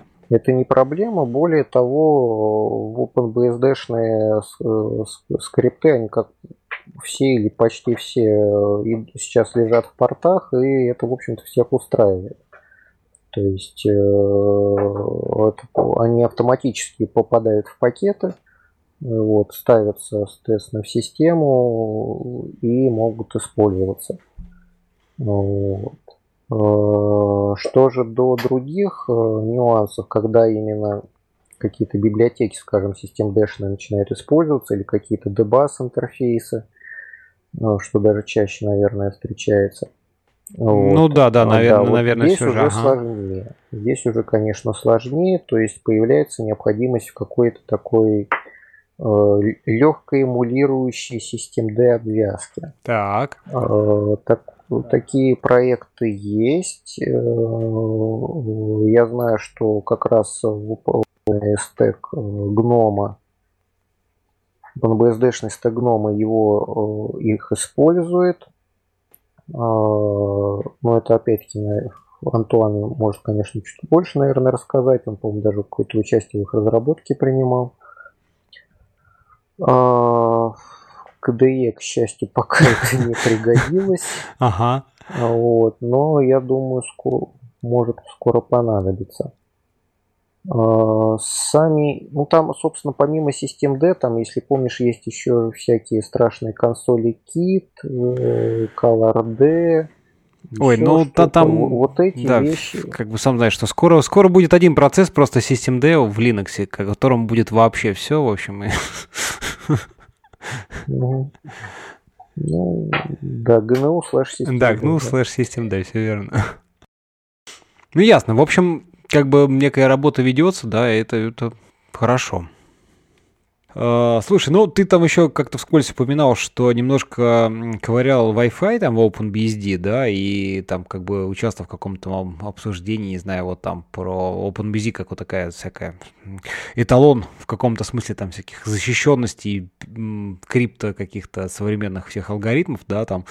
А, расскажи вот там про отказ всякий от веб, там VPA1, ну вот как бы что ты там интересного нарыл такого. Не, ну с Wi-Fi самим я э, возился в каком плане? Э, хотелось иметь э, ту систему, которая работает ну, на каком-нибудь любом Android телефоне, что ты подошел к какой-то сети, э, которая ему известна, он э, ее сразу подцепил, что если ты, соответственно, пошел к незнакомой сети, то максимально просто, соответственно, в нее залогинился, он это запомнил. Вот. Первым решение было там чисто скриптовое, чисто в space. А, то есть там простенький какой-то демон, который периодически там проводил сканирование и в конфиг скан там вызывал, смотрел результаты, находил сетку и дальше, соответственно, к ней пытался подключиться. Когда подключился, дальше жили с ней, пока не терялся сигнал, тогда мы начинали снова терять сеть.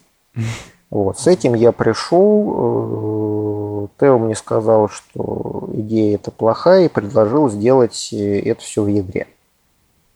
Идея, конечно, немножечко радикальная, по крайней мере, для меня тогда звучала. Вот. Ну, потому что как бы обычно-то тенденция наоборот, что вот мы все выносим из ядра, чтобы вот лишнего кода там не было. Вот. Но Тео сказал, в общем-то, достаточно умную вещь э, тогда, что вообще-то это как раз дело ядра, вот подобные низкоуровневые опасные вещи производить, вот, а и дело space уже этим пользоваться, и как-то отдельной команды отдавать. Это я так очень ну, утрирую. Ну, самое главное. Потому, потому что Тео говорил очень много и очень быстро, он говорит очень много и очень быстро. Вот. И я не скажу, что я до сих пор понимаю все, что мне тогда наговорил, но суть, ну, в общем-то, мы вроде друг друга поняли. Ну, самое главное. А, вот. Э, я сделал тогда примерно реализацию этого в ядре, познакомился основательно с Wi-Fi стеком. А, Wi-Fi стек он, в опенке, когда он появился, он был на самом деле довольно крутой. А, то есть там были в том числе работали и карточки, которые работали помимо опенка, например, только на винде. Mm-hmm. То есть такой достаточно прям самый, получается, свежий, что называется, железо. Да, то есть какой, да, в какой-то момент, да, он по некоторым параметрам Linux обходил, несмотря на то, что Linux уже тогда был из Nix, в общем-то, скажем так, самой ведущей платформой. Угу. Вот. Э, потом э, пара разработчиков, которые этим занималась, плавно так начала отходить отдел. Там переключились и оно начало немножечко протухать. А, сейчас за дело взялся Штефан Шперлинг. У нас появился 802.11n поддержка наконец. Ну, пора, пора, в общем-то, да. Да. А, сейчас она есть для интеловских карточек, ИВМ, ИВН. И вот буквально сегодня Штефан вкоммитил поддержку для атеровских нового поколения. THN. А, вот. Э, и, собственно, что такое сам вообще вот этот Wi-Fi стек? Это, по сути, такая огромная машина состояний. На самом деле, их, по-моему, даже несколько получается. Вот. По этой машине состояний происходит э, э инициализация, скажем так, вот всяких параметров, то есть настройка по канала, Э, согласование параметров аутентификации, собственно, аутентификация, э, пересогласование канала, то есть там ну, вот эти прыжки между каналами, которые возможны, пересогласование э, режима работы, там более быстрый, более медленный, в зависимости от состояния зашумленности сети. Вот. Угу. Соответственно, что мне тогда понадобилось сделать? Мне понадобилось добавить несколько его CTL для того, чтобы можно было э, сохранять э, новые какие-то параметры, наборы параметров и их смотреть. И понадобилось чуть-чуть модифицировать пару структур. В общем-то, это было, как ни странно, все. То есть добавился всего, добавлялся всего один файл 802.11 стек и правилась пара функций. Ну, да. И единственное, что в драйверах, а, по-моему, пришлось везде какую-то функцию... А, да, пришлось а, вызов одной функции прототип поправить, соответственно, во всех драйверах поправить. Это были все изменения. Вот. Но дальше это дело тоже не пошло, потому что у меня не было времени в какой-то момент. У Тео потом появились еще более безумные идеи.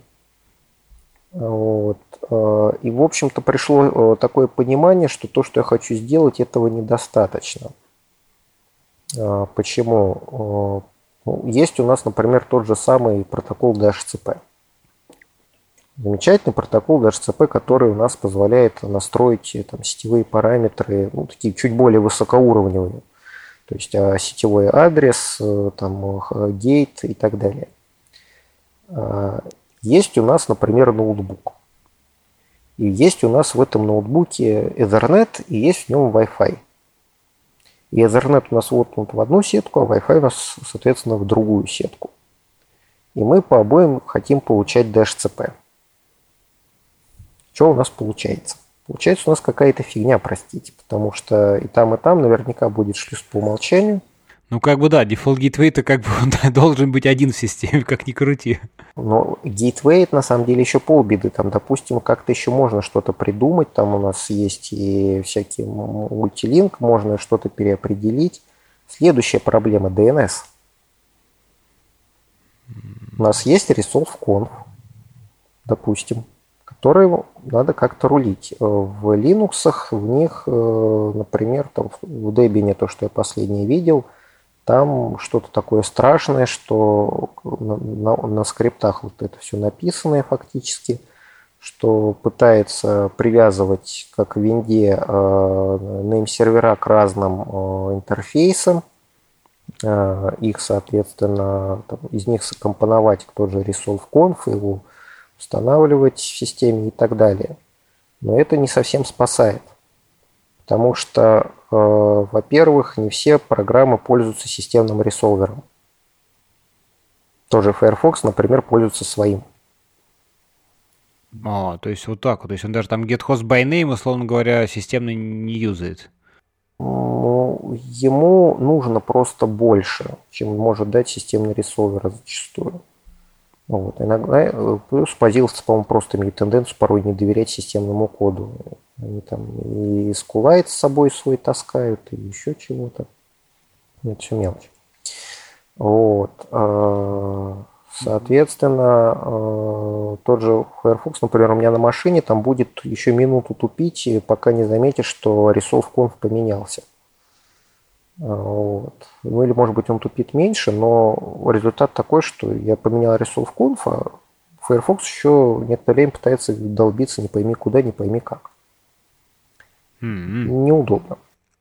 Вот. И это только один частный случай, а, такой более-менее известный. То есть э, нужно на самом деле иметь возможность рулить DNS как-то более красиво. Вот. Э, появился в опенке написанный Тедом Унангстом э, сервер Rebound, такой очень, очень простенький DNS прокси сервер, который куда ему сказали, туда на самом деле и пересылать все запросы – Работает он через фактически специально под это дело сделанный хак, э, можно сказать, есть специальность STL, через который можно указать, там, куда на самом деле пересылать DNS-запросы, вместо того, чтобы отправлять их туда, куда пытаются отправить. То есть тогда, когда какая-то программа пытается на 53 порт куда-то что-то отправить, на самом деле оно отправится вот на этот ребаунд. Все вот настолько хитро. Ну да, это такой прям правда хак какой-то похожий. Вот.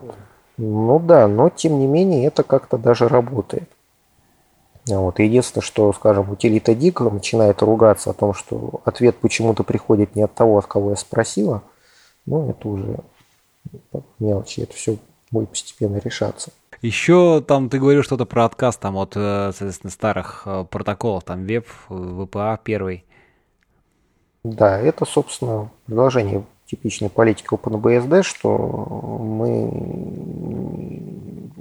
не хотим становиться героями известного анекдота, что или крестик снимите, или трусы оденьте. Вот. В том плане, что по факту сейчас ни веб, ни VPA первый, который, по сути, надо назвать, наверное, черновик VPA, а то, что называется VPA 2, это на самом деле то, что баллонировалось как VPA, но это не важно.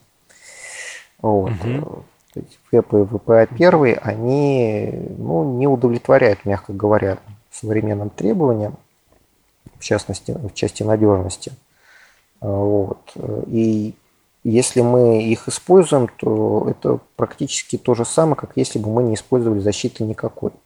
Ну, с поправкой, что это совсем уж у простенького перехвата, конечно, защитит, но не более того. При этом э, найти оборудование, выпущенное за последние лет 5 и не поддерживающее VPA-2, по-моему, нереально. Угу. Я такого не видел. Вот.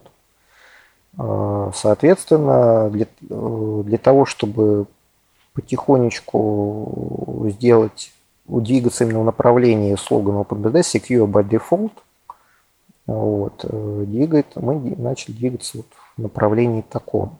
Ну, я говорю мы, но э, я не могу, э, скажем так, я не могу говорить от имени проекта, я говорюсь.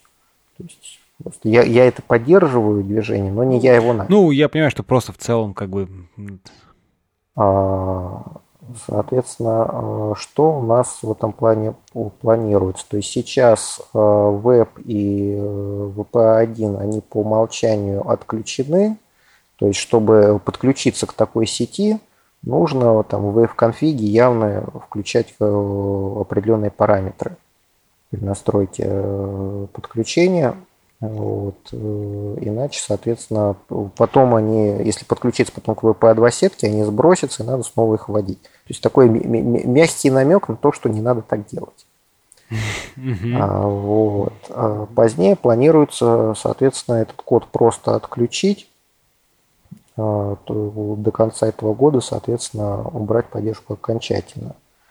А, вот. А ради интереса я как раз вот в эти новогодние праздники э, прокатился до Литвы и обратно. Вот. На всем, сколько я был, Мне несколько раз попадались сети, защищенные чем-то еще. Из них только одна, то есть в, только в одном отеле мне попала сеть, защищенная VPA-1. Все остальное уже было VPA-2. Угу. Вот. Из того, что просто попадало в районе эфира, там ну, иногда попадались вот сетки VPA-1, но не более того. Ну, пора, пора уже, да, стимулировать в конце а, концов. То есть в целом-то практически все на ну, самом деле готово, да. Вот. Ну, я очень надеюсь, что это благое начинание будет подхвачено. Э, по косвенным признакам Android двигается в том же направлении. Вот. Э, и надеюсь, Apple тоже. Э, ну, а если уж эти двое начнут отказываться от VP1 и от Web, ну, в общем-то, остальные все последуют, я думаю, наверняка. Ну, в общем, да, логично.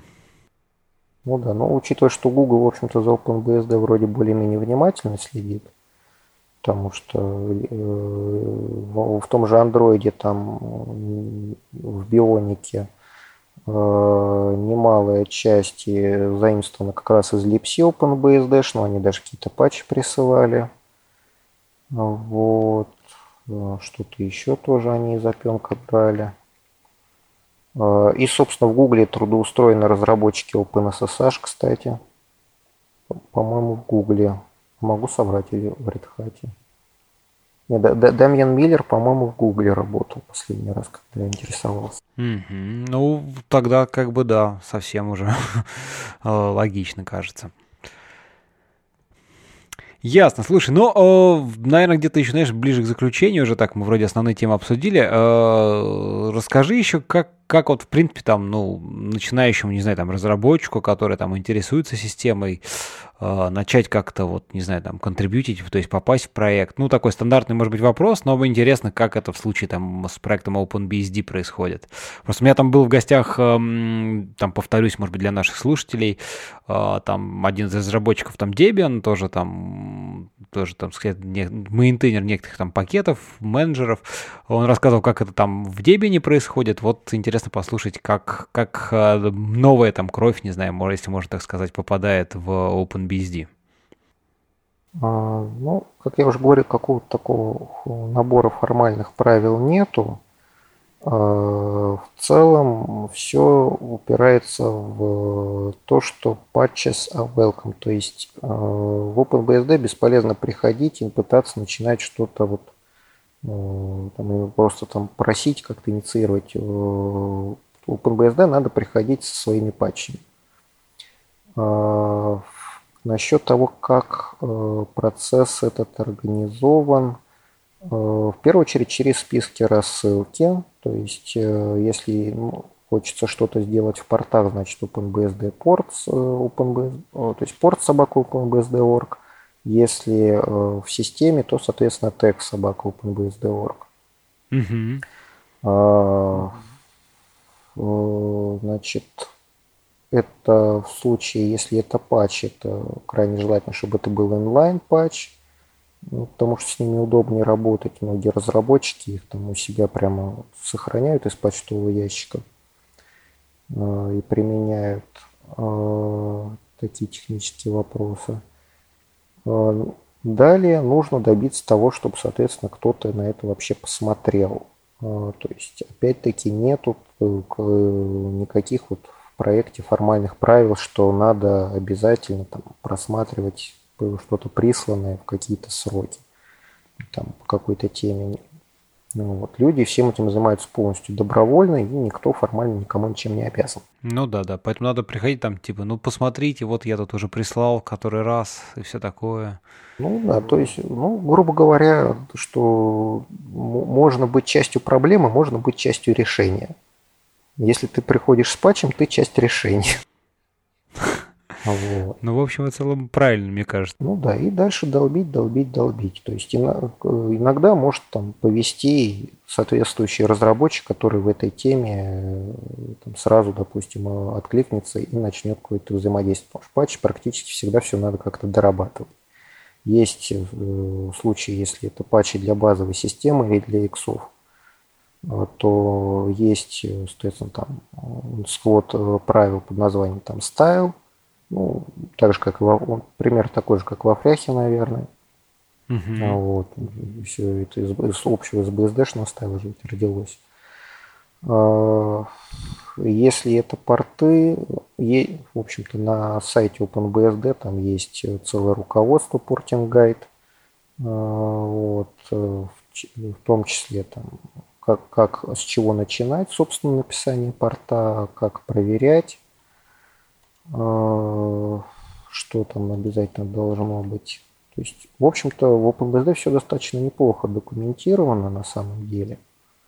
Вот, то есть подразумевается, что тот, кто приходит, он читает документацию, он читает сайт, он читает OpenBSD FAQ, он mm-hmm. читает OpenBSD там, Porting Guide, если это ему актуально, он читает, естественно, ман страницы. Вот. Если, э, соответственно, человек приходит, что-то присылает и видно, что он этого не читал, э, то ему или просто проигнорируют, или же отправят это прочитать. Ну а если человек с гонором пришел, то могут и грубо весьма ответить. Вообще, почему часто принято считать, что ПМВД такое очень грубое, очень резкое комьюнити. На самом деле мы очень мягкие, белые, пушистые. И Тео тоже очень замечательный, обаятельный человек.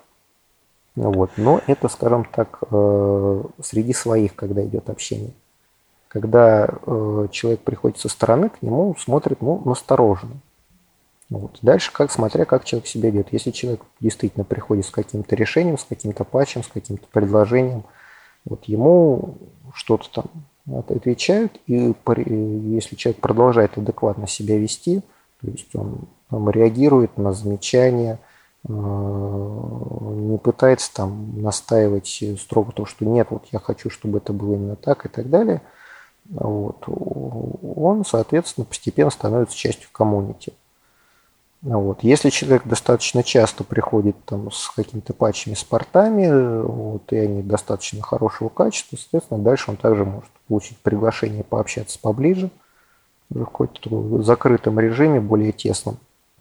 Закрытым не в том плане, чтобы там никто в коммунити не видел, что там -то в тайне делается за опыт BSD, какие там заговоры мы строим. Mm-hmm. Нет, это просто потому, что, повторюсь, OpenBSD коммунити, оно достаточно вот, на разработчиков, оно достаточно неформальное. Вот. И очень часто люди делятся там какими-то интимными вещами, обсуждают личные планы, еще что-то те же там хакатоны, в которых люди очень тесно, плотно общаются. И, естественно, это вещи, которые ну, не должны выходить на публику просто потому, что это что-то личное. Угу. Вот. А, соответственно, получают приглашение. Ну и обычно вслед за этим там в течение какого-то времени, может быть, несколько недель, а может быть несколько месяцев, в зависимости от ситуации и прочего, обычно получает уже тогда права комментера. Вот. Ну, в общем, в, в, в целом понятно, такой стандартный, в принципе, путь, как бы не надо приходить там. Да, путь в, целом, да, путь, в общем-то, ничего особенного нету, то есть э, все, что требуется, это, скажем так, уважать э, тех, кто занимается той или иной темой. То есть, если ты приходишь с патчем там для какого-нибудь там, не знаю, OpenSSH того же, вот, и те разработчик OpenSSH говорит, что вот это, вот это, вот это не так, вот, Значит, ты берешь и делаешь так, как он сказал. То есть в этом плане, э, говорю, какой-то такой вот авторитаризм есть. Не, ну как бы, знаешь, в чужой, в, в чужой монастырь со своим уставом, в общем-то, вполне себе. Ну да.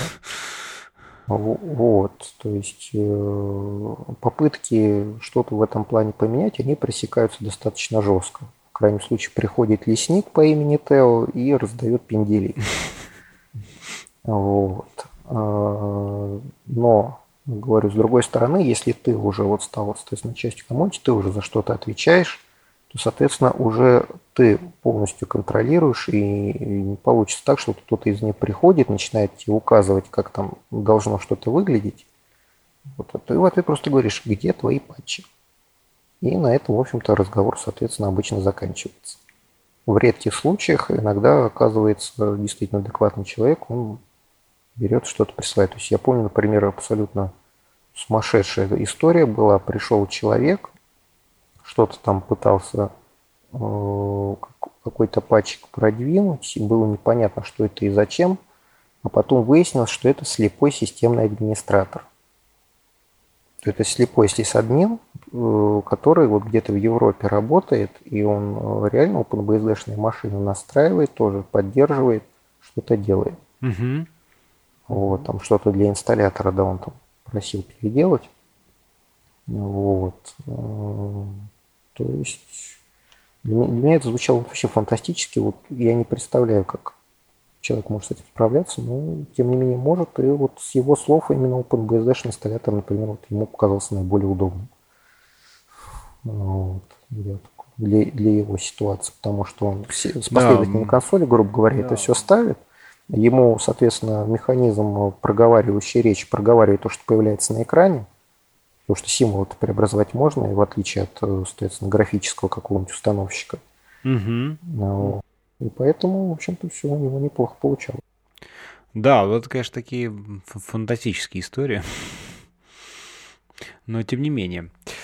А, здорово. Слушай, еще вот одна тема, наверное, которая осталась, это вот хакатоны, да, ты там уже упоминал. Расскажи немножко, mm. как бы, зачем они нужны, то есть, что на них вообще происходит, э, как бы, ну, то есть, в принципе, хака... что такое в принципе хакатоны, ну, по представлению есть, да, это там народ собрался, что-то там покодить какие-то на какую-то там тематику, не знаю, а вот в плане OpenBSD, uh-huh. то есть, во-первых, кто их организовывает, как бы какие цели преследуются и вообще как все это происходит? А, ну, цели, в общем-то, появления нового хорошего кода.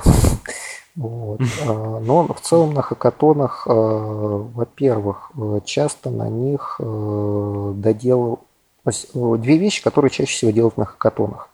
Значит, первое – это какие-то сложные проекты начинают быстро реализовываться, которые требуют совместной работы нескольких человек, которые, ну, просто вот силу там тяжести проекта, сложности очень сложно реализовывать там да, распределенно, когда там ты в Германии, другой человек в Канаде, вы там раз, получается, в день, там, два раза в день только общаетесь утром и вечером из часовой разницы и так далее.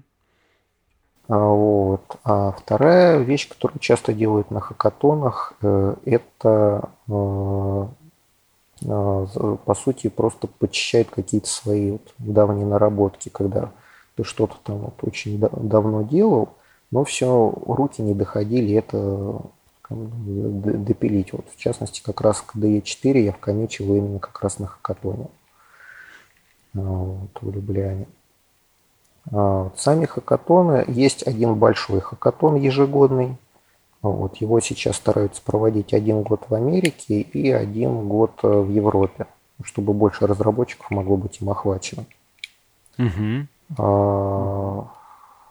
И хакатоны организуются, ну, есть некоторые локальные организаторы, один или несколько человек, которые обеспечивают, э, собственно, место самого хакатона – то есть включая, соответственно, хорошую быструю сеть, э, электричество, посадочные места, э, фуршетное питание, грубо говоря, ну, то есть вода и мелкие закуски, вот, и так далее.